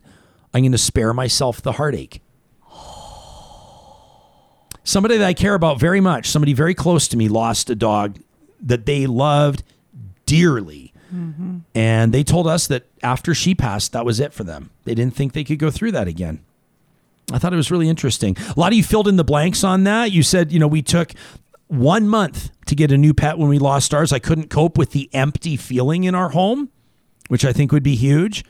I want. I'd like to. I know this is a difficult conversation for people, but I'd like to know. Do you do you not reuse? That's kind of a, but the same dog bed, the same collar, the same water dish, or do you go all new? Would seeing your old pup's collar on a new pup warm your heart or break it? Personal experience. Um, I like little reminders of Emma. Yeah. Um, and so her bed is definitely, I'm also like, you know me, I don't like to waste anything. I, I don't like to just throw things out unnecessarily. And so it's a nice little reminder that Ranger is using Emma's bed. I also got Emma's dog uh, tag made into a necklace. Ah, so really? I wear it when I go on hikes and stuff. So I'm always like, Emma, you're with me. oh, Sarah, that's amazing. And uh, I don't know. For me, I I feel like the grief is a reminder of my love for Emma and like what she meant to me. So I the grief I don't think will ever go away. I will. I never aim to replace Emma. I never can replace Emma. Um, there will always be an Emma shaped gap in my in my heart. Sam, would you? Could, do you think you could? I, I, I always feel like this is an awkward conversation to talk. Like, like let me ask you this more in a hypothetical way, because I like it's kind of a you know, when we start using pep, pups names, it becomes much more personal. Can you see yourself reusing a dog collar? No, no. I think I, I I agree with Sarah. Some of the more utility stuff, beds, water bowls, that kind of stuff is you know that's that's just that's just sort of dog supplies. A collar's so personal. I It think you've got to retire the collar. It is. Yeah. And I think you can hang the call like people hang the collar on a nail in the garage or something like that. Like it's not you don't get rid of it.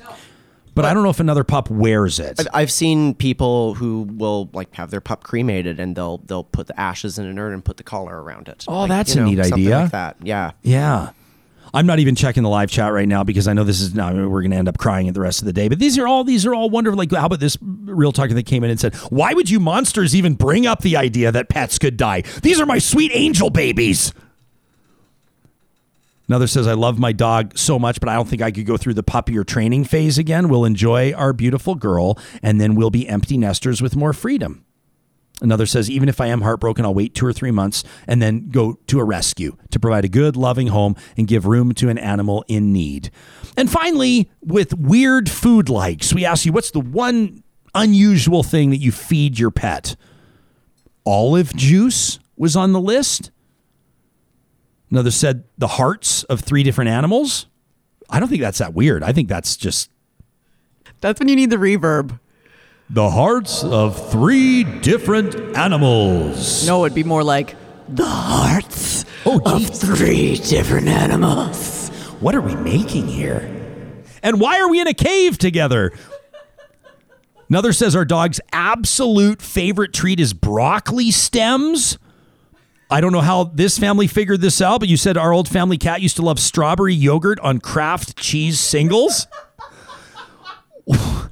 Was that an accident or one of your one of you has a husky cross who loves carrots and sings a special song if the carrots particularly good? One of you said we only feed ours pet food or otherwise there's explosive diarrhea. And then we got a note from Chris Henderson, the chief strategist at Y Station, who said, Anytime I can include diarrhea in a top line report, I will. Thank you, Chris. One of you had a horse that ate oranges, beer, and salt and vinegar chips. My man.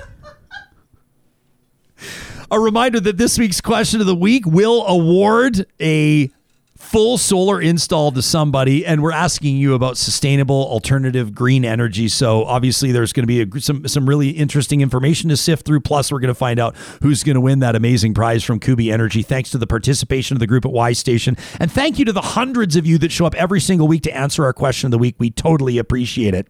Before we sign off I wanted to give a shout out to Kelly T. Kelly T is a real talker, an audience member that was one of the very first. Like Kelly literally probably had to place their order the minute we listed our vinyl sticker pack on our website. And as you can see from Kelly's brilliantly and meticulously presented pickup, the Real Talk RJ hashtag being repped on the back window of that truck. So happy to see it. Kelly, thank you so very much. A reminder if you go to our website, ryanjespersen.com under merch. You'll be able to see links where you can pick up the launch edition of our ceramic diner mug. You can pick up a real talk ryan jespersen t-shirt of course our 950 snapback cap by new era and brand new our vinyl sticker pack. You get both the real talk rj hashtag plus our logo real talk ryan jespersen and every time you let us know how you're repping it we want to see it and there's going to be some cool incentives down the road. If I am out and about anywhere across this great land and we see a Real Talk RJ hashtag sticker, there will be prizes. Thanks so much for joining us today. We went into overtime on today's show and we're not going to apologize. There was just so much cool stuff to talk about. Tomorrow, the reality for farmers, it's a drought and it's going to impact crops. It's going to impact this country. We're going to find out how. Plus, my Jasper memories and so much more. Later on in the week, we'll check in at the Fairy Creek blockades and a roundtable on Indigenous issues. That's coming up on Real Talk. We'll see you soon.